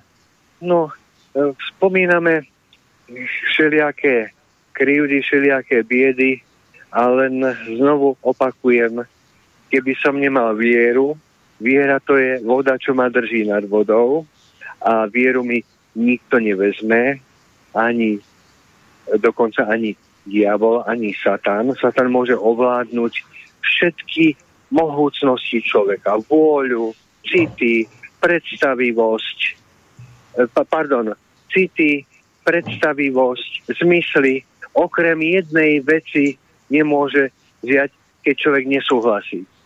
Keď človek odporuje a odmieta a povie, choď preč odo mňa, ja sa od teba dištancujem, ty špaťák, ja s tebou nesúhlasím, tak jedine, čo nemôže ovládnuť, to je vôľa človeka.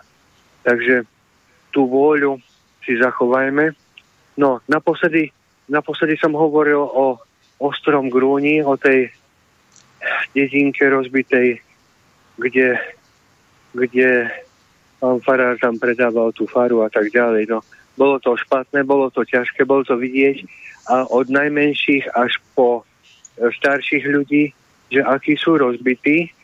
No a prejavilo sa to tak, že ja po 21 rokoch som tam vlastne bol.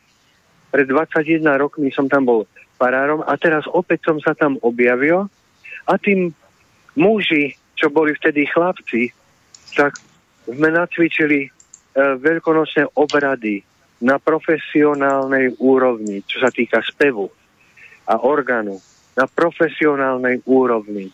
Na kvetnú nedeľu, na Veľkú noc 2015, na Veľkú noc 2015, e, na kvetnú nedeľu, keď e, Jeruzalemčania spievali Hosana synovi Dávidovmu, vítajme kráľa, urobme z neho kráľa, to je náš kráľ. Presiali mu palmové ratolesti, svoje plášte na cestu. Tak sme spievali pašie, ale nie obyčajné, ale zborové. Krásne.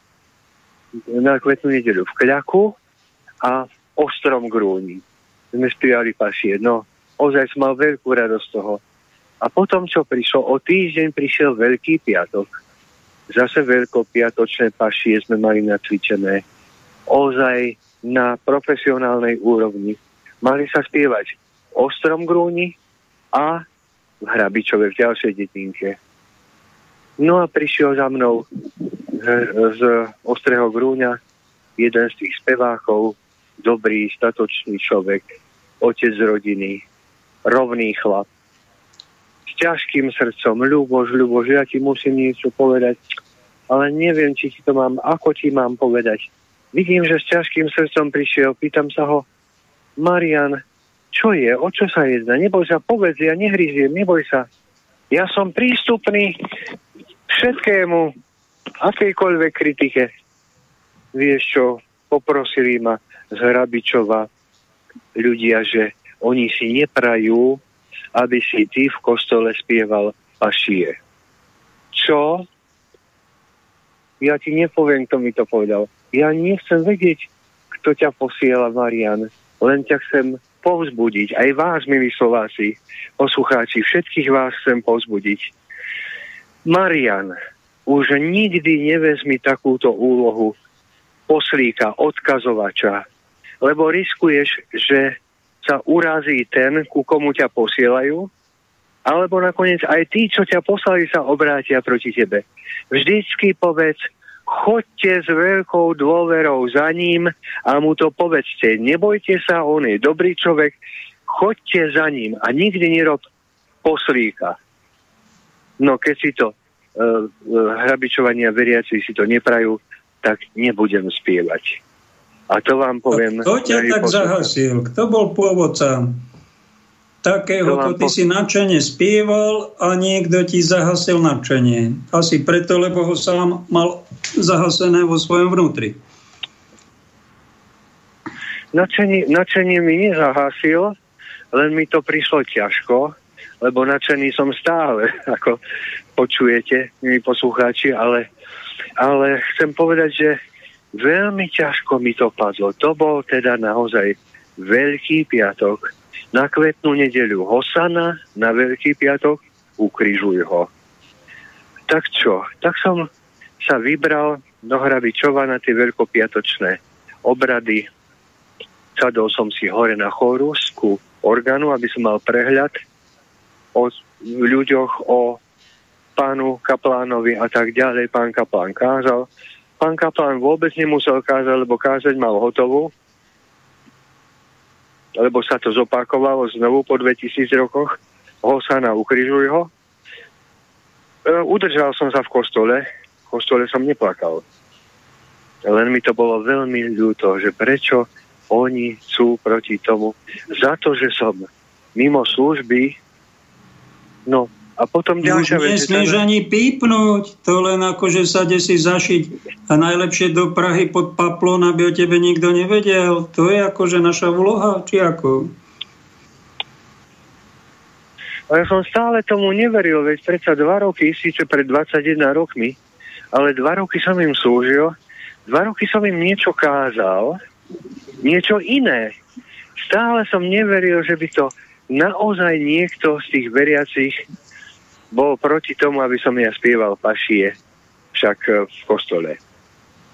No a po, po obradoch som sa otočil dozadu za seba a tam stal pán XY, bielovlasý, tak som mu za, zaprial požehnané veľkonočné sviatky a pýtam sa ho, pán Eš, volá sa Eš na priezvisko, a čo vy máte proti mne? A pán Eš hovorí, ja nemám nič proti vám, absolútne nič. Pán Farár, ja nemám nič proti vám. No takže ja mám také podozrenie nedobré, že naozaj z tých ľudí, z tých lajkov to pravdepodobne, pravdepodobne nevyšlo. Ale vyšlo to od niekiaľ, od inakiaľ. A síce opäť, v 2015 to bolo, opäť mám veľké podozrenie, že z biskupského úradu pánu Farárovi do Žarnovice, zo Žarnovice e, do Hrabičova išlo proste, že ten na nič hodník, že nemá čo v kostole spievať. Takže je to ťažké. História sa opakuje, milí Slováci, ale my sme silní. My sme silní. My sa nenecháme zahasiť, ani zlomiť, ani nejako znechutiť. No. A taká Toto tendencia bolo... je tu tisíc rokov. Ak je niekto mimo služby, môže byť aj svetý metód, E, nemáš právo ani pípnuť v kostole, ani držať paténu, ani spievať, čo si to dovoluješ. Ty musíš byť potrestaný na niekoľko rokov.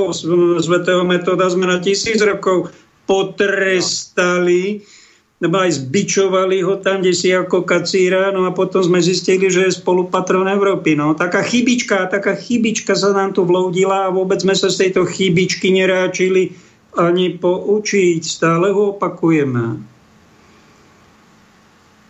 Takže v ostrom grúni moja misia skončila. A išiel si, tuším, do žiaru nad Hronom. Povedz niečo o tom. Ale tak skrátenie, nad... lebo ty to dosť rozvádzaš, dosť široko. Žiari nad Hronom, žiari nad Hronom, žiari nad Hronom beží projekt dodnes, sú tam kolegyne, uh, terénni sociálni pracovníci pre rómsku menšinu. Beží projekt financovaný z Európskej únie a tak ďalej. No, no. Takže spravil som ďalší konkurs, ďalšie školenie, primácie skúšky a tak ďalej. No a bol som prijatý. Robil som terénny sociálny pracovník pre rómsku menšinu.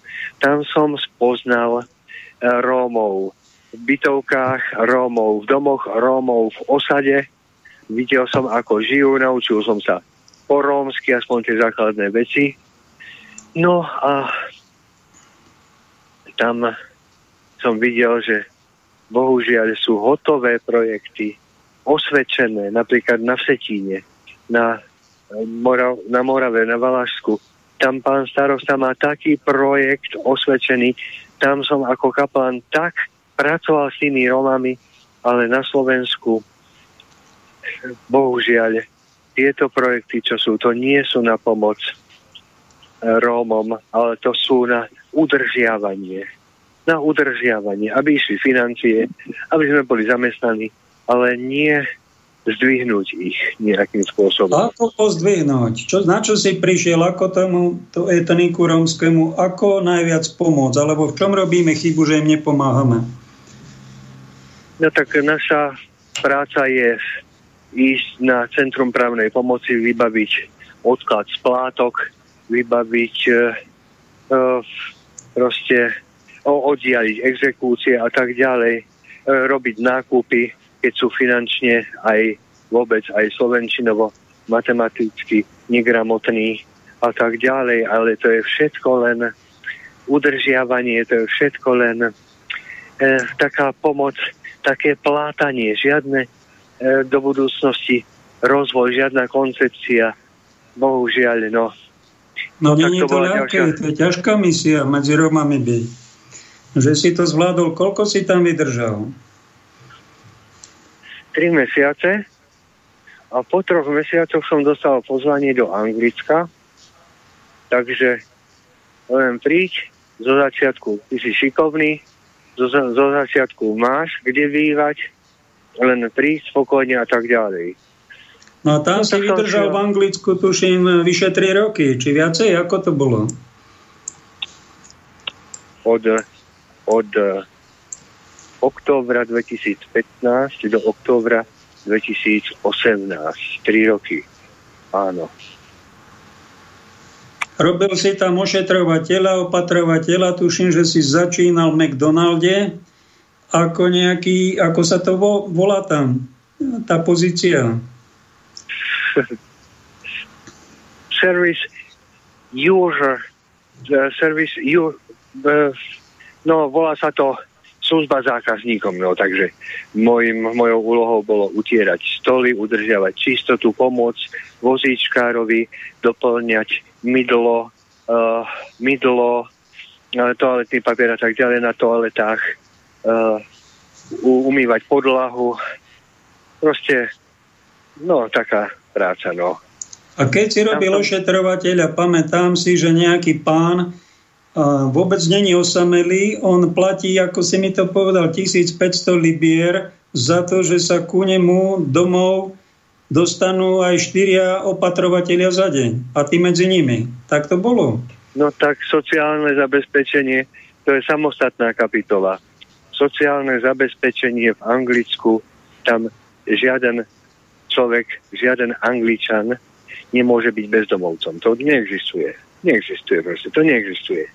Bezdomovci sú buď cudzinci na ulici, čo zobrú, alebo narkomani.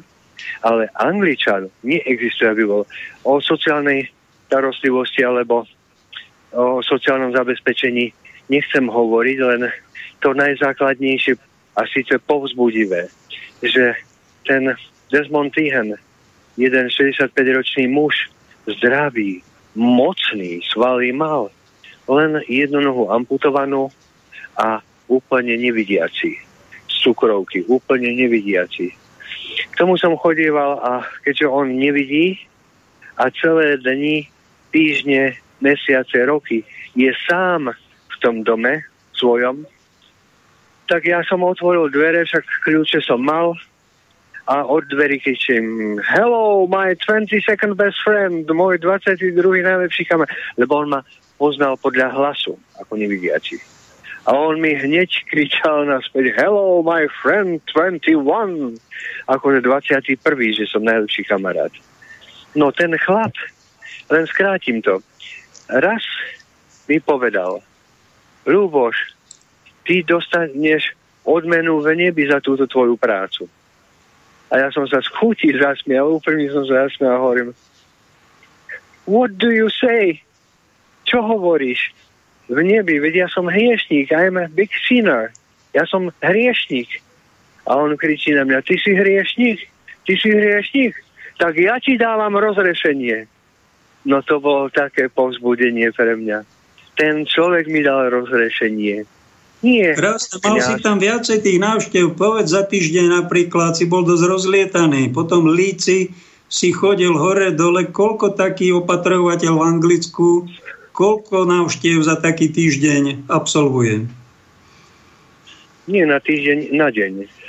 Na deň asi 15.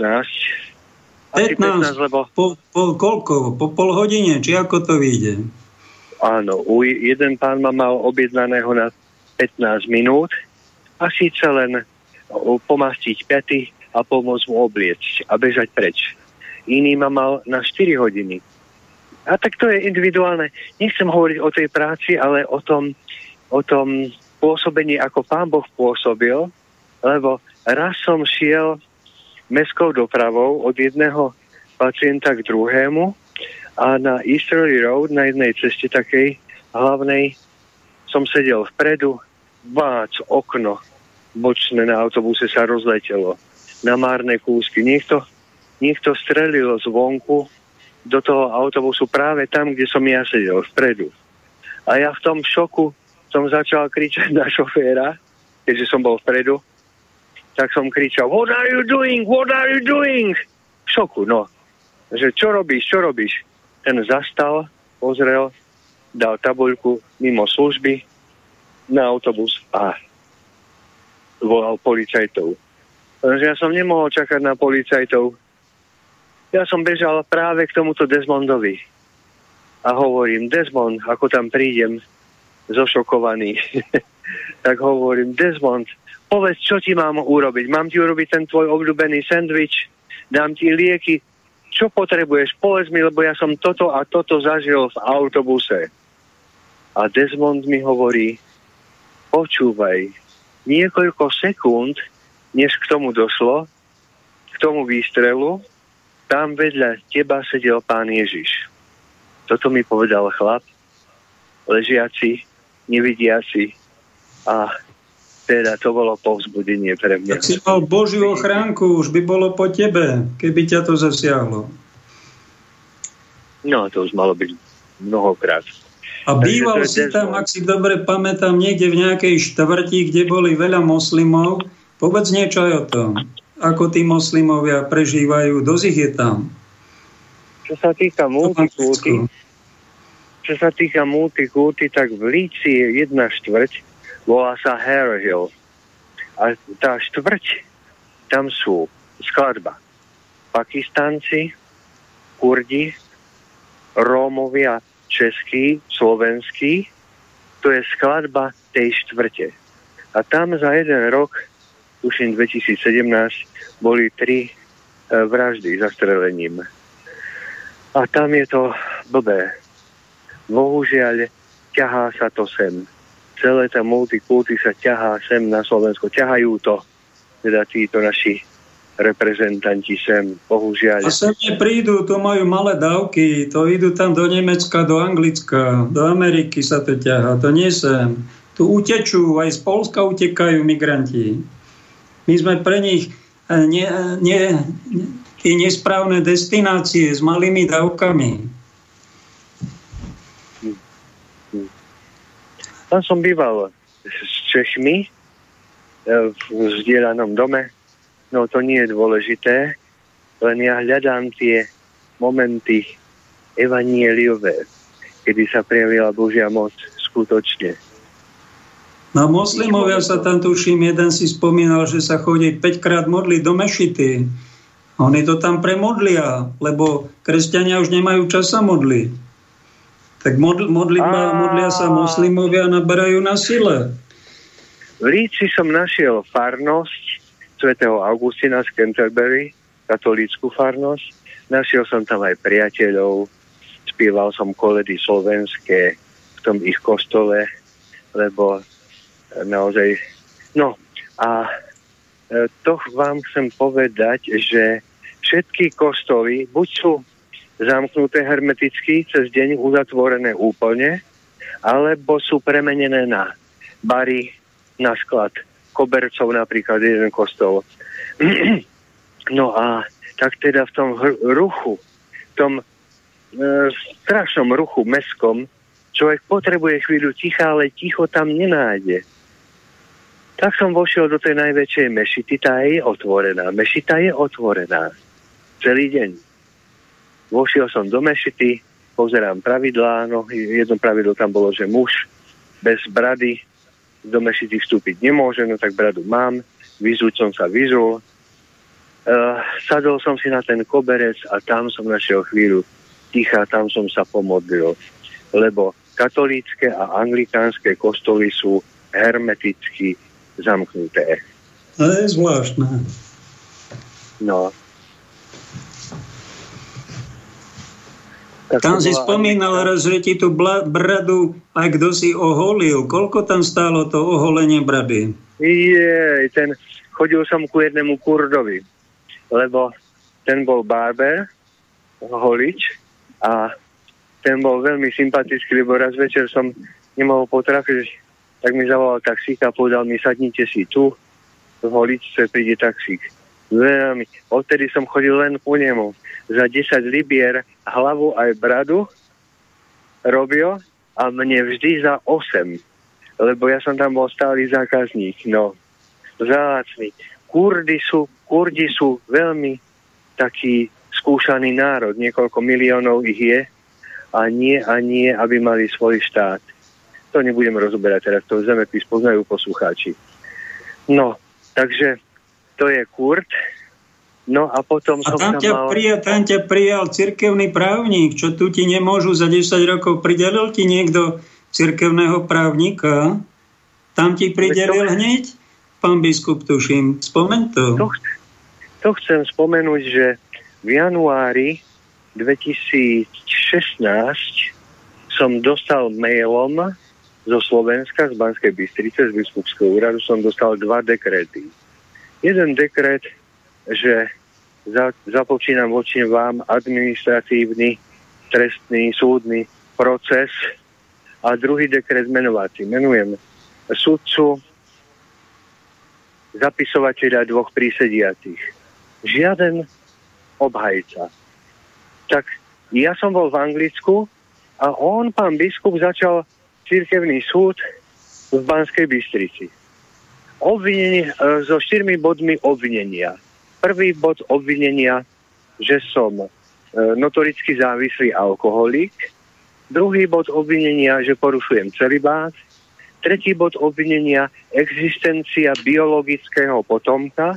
A štvrtý bod obvinenia, zanedbanie výchovy biologického potomka.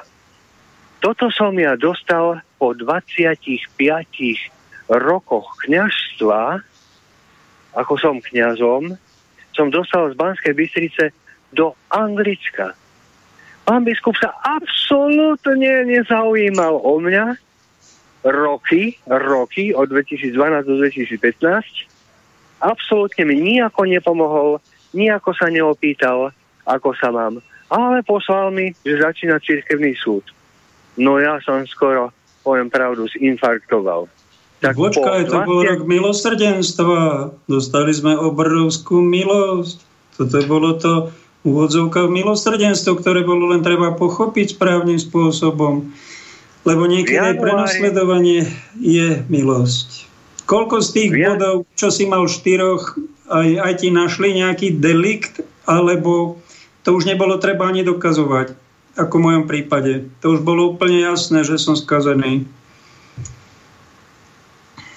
po 25 rokoch v januári 2015 sa ja dozvedám, že mám biologického potomka. No toto, páni, ako je to možné? Kde je?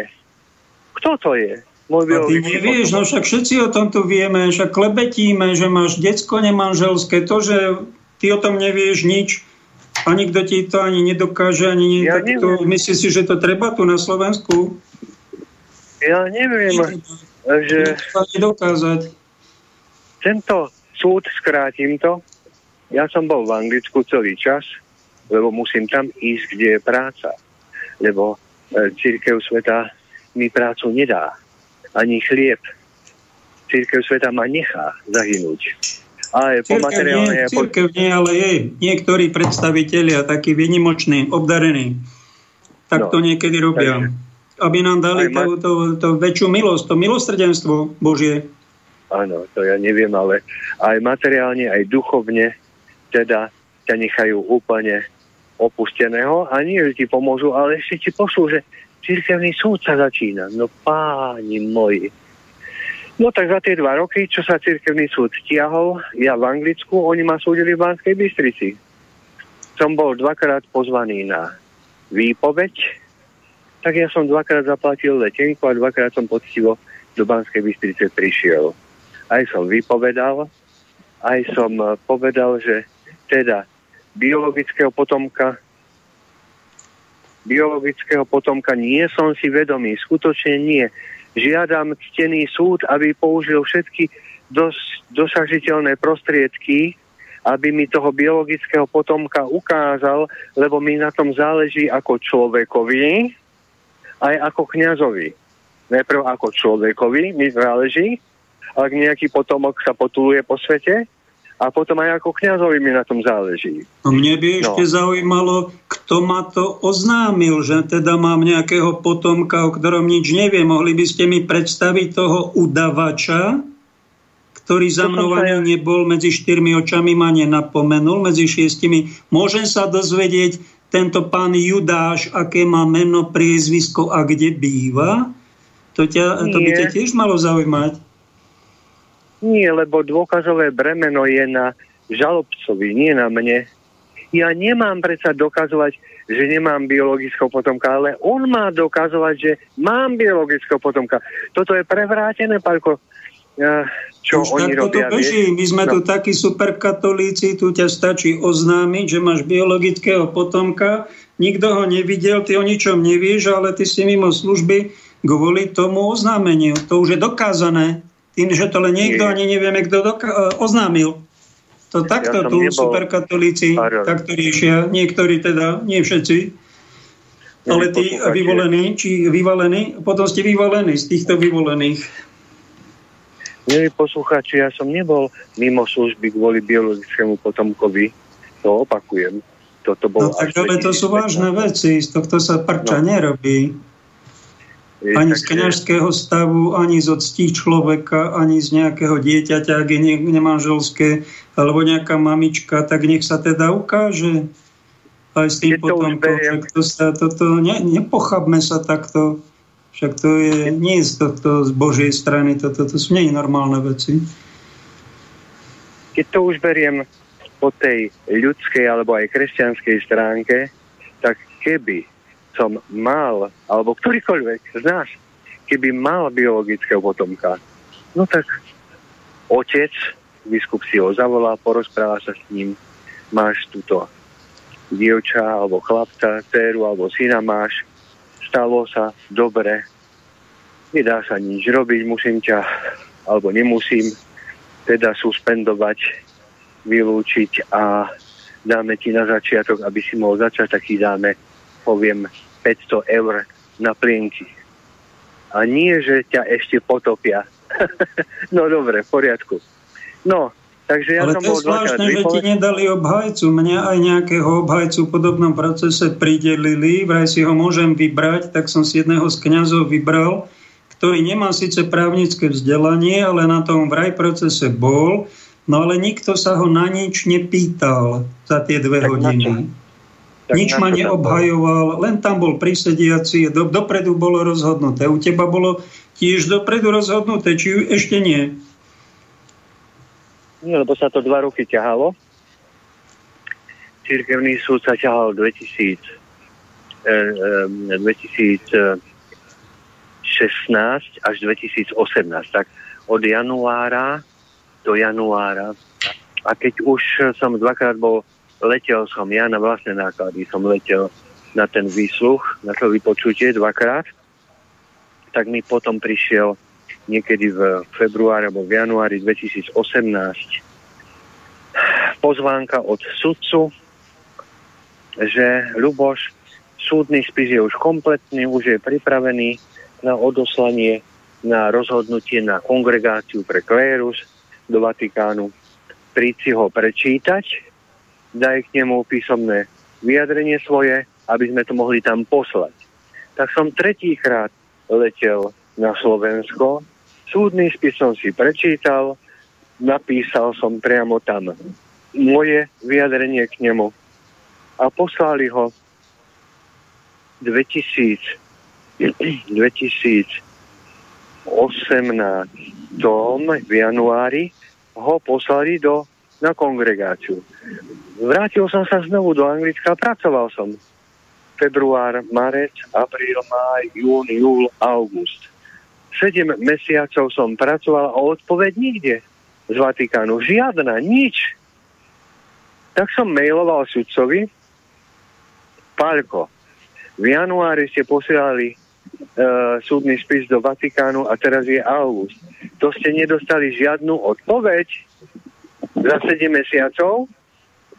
Predstavte si, milí poslucháči, že ja som súdený a oni mi vôbec, možno až, dodnes by som sa nedozvedel odpoveď. A oni odpoveď dostali, ale sa im neráčilo mi ju poslať. Až na moju výzvu, síce v auguste 2018, mi odpovedal. Áno, odpoveď už prišla z kongregácie a napísal mi tri body.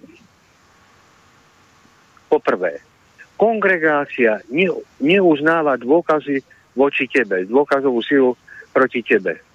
Po druhé, kongregácia konštatuje, že tvoje ťažkosti už nepretrvávajú.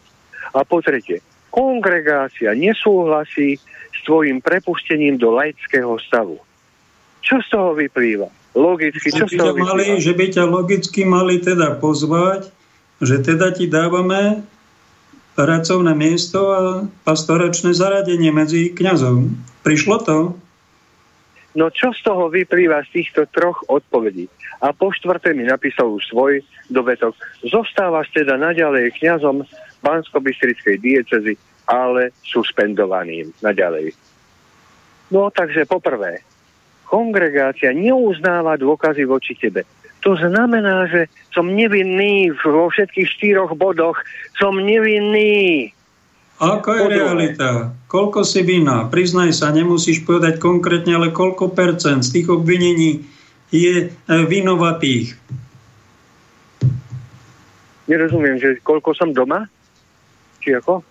A pokračuj ďalej. Špatne, veľmi špatne rozumieť, naozaj. No len to chcem povedať, že poprvé, neuznáva dôkazovú silu voči tebe. To znamená, že som nevinný. v- Nie sol. Po druhé, kongregácia konštatuje, že tvoje ťažkosti už nepretrvávajú. No ako môže kongregácia konštatovať, či, či ja mám ťažkosti, alebo nemám, a či pretrvajú, alebo nepretrvávajú. Veď ja tam nemám ani otca medzi tými kardinálmi, ani krstného otca a mňa tam nikto nepozná. A po tretie, kongregácia nesúhlasí s tvojim prepustením do laického stavu. No kto dával podnet na moje prepustenie do laického stavu? Komu o to išlo? No mne nie. Odpovedzte si sami, poslucháči. Nož, je to tu nie rúžové, no, ale aj keď zažívame nejakú krivdu, aj to má nejaký duchovný, duchovné pozadie a dá sa z toho vyťažiť nejaký spirituálny kapitál pre väčnosť. Keď nám niekto nepraje a keď nám nejaké dieceze pšenka nekvete. Tak.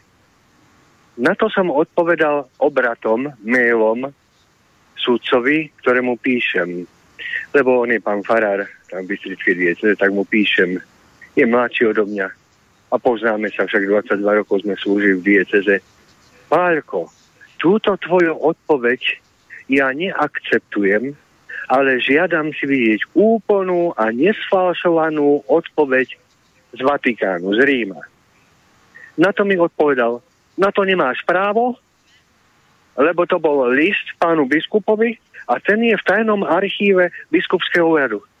Tak ja nemám právo vidieť veci, ktoré sa mňa týkajú môjho obvinenia, môjho procesu. No a tak je to až dodnes. Dodnes som odpoveď nevidel. Ani asi neuvidím. Tu sa šliape po práve. To je dosť neúctivé, no. Fakt sa šliape po ľudských právach. Tu sa šliape po práve občianskom aj cirkevnom, no. Ale to nie... eh, A ako To to len- prežívaš? Nestratil si zvyšky viery? Pri Neviem. takýchto krivdách? Neviem, myslím, že nie. Myslím, že nie. A tvojmu kňažstvu to neublížilo? Nestratil si kňažské povolanie? Myslím, že nie. Ja, ja to mám jasno v tomto mojom povolaní. Kňazstvo nespočíva v rúchach, v obradoch, vo sviatostiach. Kňazstvo je obeta. Kristovo kňazstvo je obeta. Krásne, dobre. Keby nebol ani jeden veriaci, lebo to mi dal otázku takú, jeden satanista mi dal takú otázku, ale pravý satanista, nie nejaký imitátor, že, že čo by si robil, keby nebolo ani jedného veriaceho na svete, tak čo by si robil? No, obetoval by som sa za nich, za ich spásu.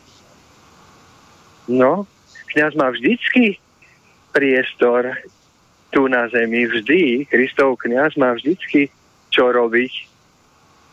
No, Veľmi dobré. A nechýba ti verejné slúženie svätých homší, verejné kázanie, aby ťa ľudia oslovali pán farár, dôstojný pán sen, dôstojný pán tam. Nechýba ti to? toto, Ten honor, oslovo, ktorý kňazi majú.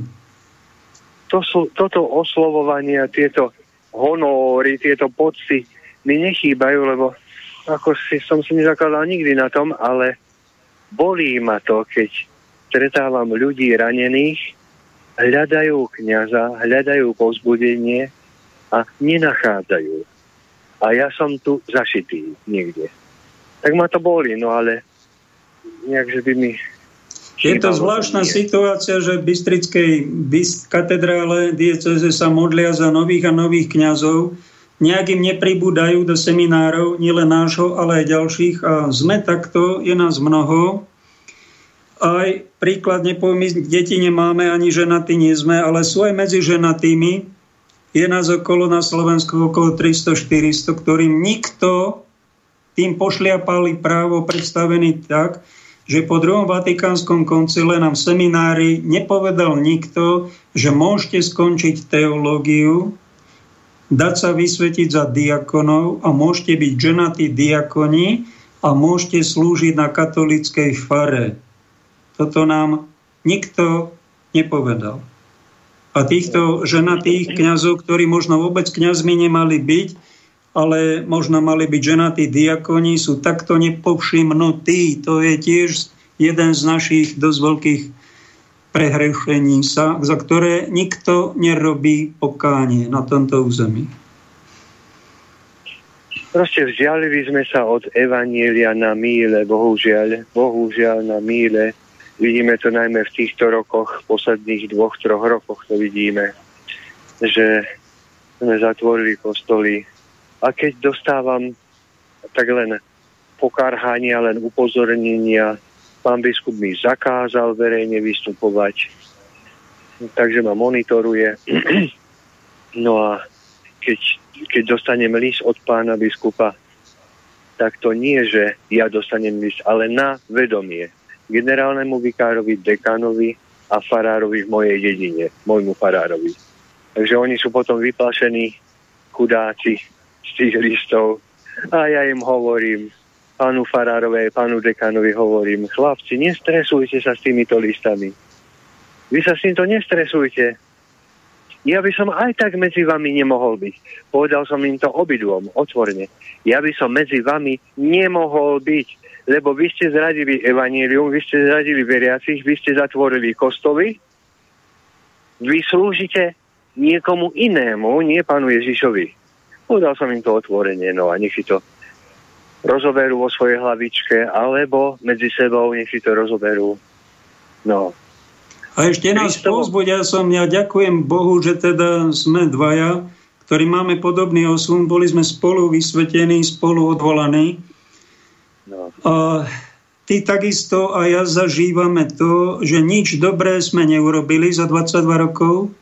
Nikto nám nepovedal ani ďakujem.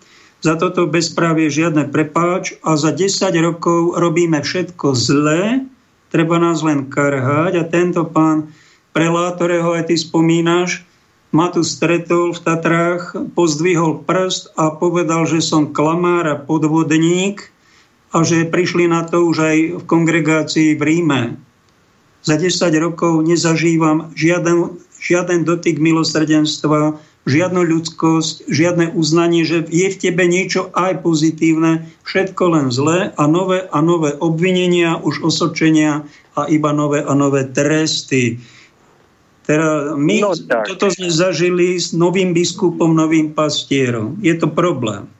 Je to obrovský problém, že takto neotcovský niekto dokáže 10 rokov sa správať. Čo s tým má robiť? Čo s tým mám robiť? Poraď mi.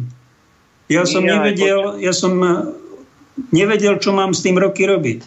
A neviem, či dobre robím. Čo mám takto robiť? A ešte aj ďalší kňaz, ktorý už na dôchodku tam robil nejaké duchovné cvičenia s nejakými poslancami eh, z naše Slovensko a dostal pokarhanie vyhrážne, že čo zle robí a on mal tie najlepšie úmysly evangelizovať a pôsobiť. Veľmi zvláštny typ nečlovečen, neľudskosti, čo zažívame. Niečo také až vichingovské. Áno. Ja, čo máš, čo máš robiť, alebo ja čo robím? Ja poviem, čo ja robím. Mne Pán Boh posiela do cesty veľa povzbudenia. A aj vám, milí poslucháči, vás chcem povzbudiť, že ne, neverte vy v pána pápeža, ani v pána biskupa, ani, ale verte v pána Boha, v pána Ježiša. Viete? Lebo pán Ježiš to má všetko pod palcom. Oni sú len dočasní správcovia, všetci. Takže mne posiela pán Boh do cesty ľudí, nie z církevných predstaviteľov, ale z lajkov, kde vždycky som našiel povzbudenie. Vždycky. Takto krásne. Pápež František povedal, že pastier a biskup niekedy musí aj trestať, mal by trestať, napomínať, na to má tú bakulu, keď sú neposlušné ovečky, baránky, ale ponižovať to nesmie. To povedal pápež. A toto, čo to zažívaš ty aj ďalší, a ja medzi nimi, to je už ponižovanie. Keď ti šliape niekto po ľudských právach. To je v cirkvi zakázané, ale tu je to normálne. Tu všetci o tom mlčíme. My, ktorí o tom vysielame v tejto relácii, sme veľkí čudáci. My sme úplne mimo však všetkého diania. My sme tí chorí, a ja sa spýtam, keď my sme tí chorí, vy ste tí zdraví a normálni? Vy ste nestratili ľudskosť, dobrotu a vieru? Mne, ja, to, ja v tom mám jasno, takže ja sa s týmito ľuďmi nejako nezdržiavam, lebo to ma iba potom oberá o energiu. Ja stretávam pozitívnych ľudí, premýšľajúcich, ľudských, veriacich, ale skutočne veriacich, ktorí si nezamenili e, pána Boha za pána Farára ešte kriticky mysliacich. Takže s týmito ľuďmi, či církevnými alebo necírkevnými, s týmito preformátovanými ľuďmi, ja nestrácam čas a energiu.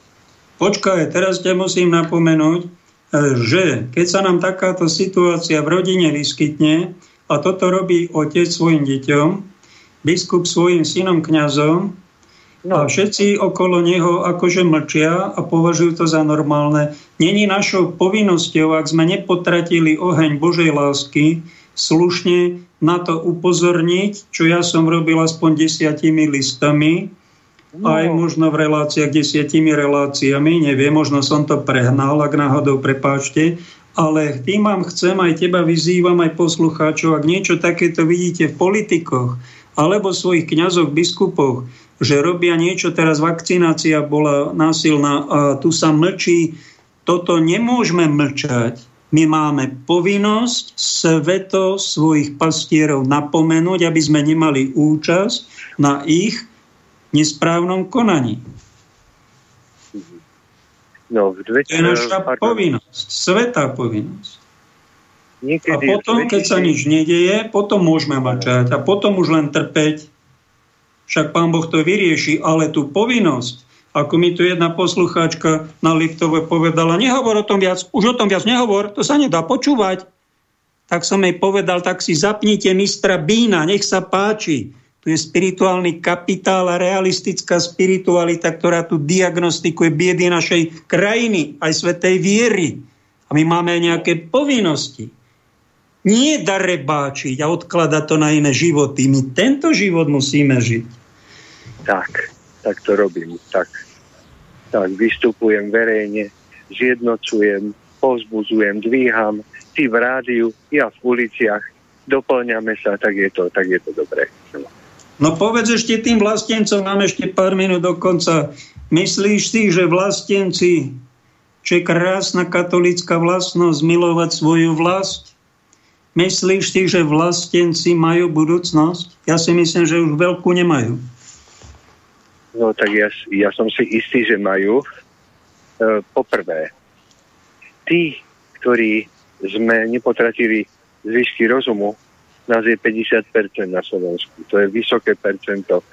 Vy Slováci, poslucháči, drahí Slováci, vy ste najzdorovitejší národ na svete. Na svete lebo 50% z vás odolalo tým strašným podvodným tlakom. Takže e, to Krásne je jedna dobrá hovoríš. správa. Pokračuj. A druhá dobrá správa je, že sme najhúževnatejší národ, lebo ja som zažil prenasledovanie za minulého režimu, za socializmu, teraz na vojne šikanovanie a, a hlad a zimu a tak ďalej. Takže my sme najhúževnatejší národ v porovnaní s tými na západ od nás. Nemci, Belgičania, Angličania, Francúzi. Poznám to. Tí, ktorí vyrastali vo vatičke, na vysokej úrovni životnej, veľmi ťažko budú znášať, pamätajte si, čo hovorím, oni veľmi ťažko budú znášať utrpenie, obetu, zimu, hlad, lebo nezažili to. A my áno. Takže vlastenci majú budúcnosť. Hore hlavy, hore hlavy. Milí A ty vidíš tie globalistické tlaky, tú šelmu, ktorá o všetkom rozhoduje. 200 štátov tu poslúchajú ako mopslíci, že je tu apokalypsa, posledné časy, blíži sa Kristov príchod. Či toto není realistickejšie, ako, ako tu spievať pesničky vlastenecké? Či je na to vhodná doba? No, e, ja som kresťanský realista, čiže posledné slovo pán Ježiš bude mať, teda ten bude mať posledné slovo ja som s vami po všetky dni až do skončenia sveta. A my sme tí silní, lebo máme vieru. Pre nás smrťou všetko nekončí. A vôbec nie tieto malicherné a aj veľké, aj do neba volajúce nepravosti. To na nás vplyv nemá. My sa neprispôsobíme. Dobre, nemal by mať vplyv na tých vyzretejších, ale musíme rátať aj s tým, že nie sú všetci v cir- matke cirkvi a medzi kresťanmi ortodoxní, väčšina z nich je heterodoxných, no a my zasvetení sa delíme na 5 panien múdrych, čo žijú tak, aby mali olej v lampách a 5 hlúpych, nerozumných, ktoré sa pochabia, čakajú na ženicha a príde a ženich zavrie, zabuchne dvere a oni sa tam nedostanú. Toto máme ohlasovať. Pekne ďakujem Petrovi Ludmile za podporu spirituálneho kapitálu. Viac info je na umeniežiť.eu. Blíži sa nám, bratu, záver. Povedz, minútku máš a končíme. No, poviem záverečnú modlitbu, čo sme sa vždycky posvedenoši modlili. Pane Ježišu Kriste, ďakujem Ti, že som Ti mohol posluchovať. Požehnaj mojich rodičov, súrodencov, kňazov, učiteľov a spolužiakov. Daj, aby ti všetci slúžili. Pomôž mi stať sa lepším. Chcem sa stretnúť s tebou aj zajtra. Pane Ježišu, mám ešte jednu prozbu. Daj, aby sa niektorý z nás stal tvojim kňazom. Amen. Veľmi dobré.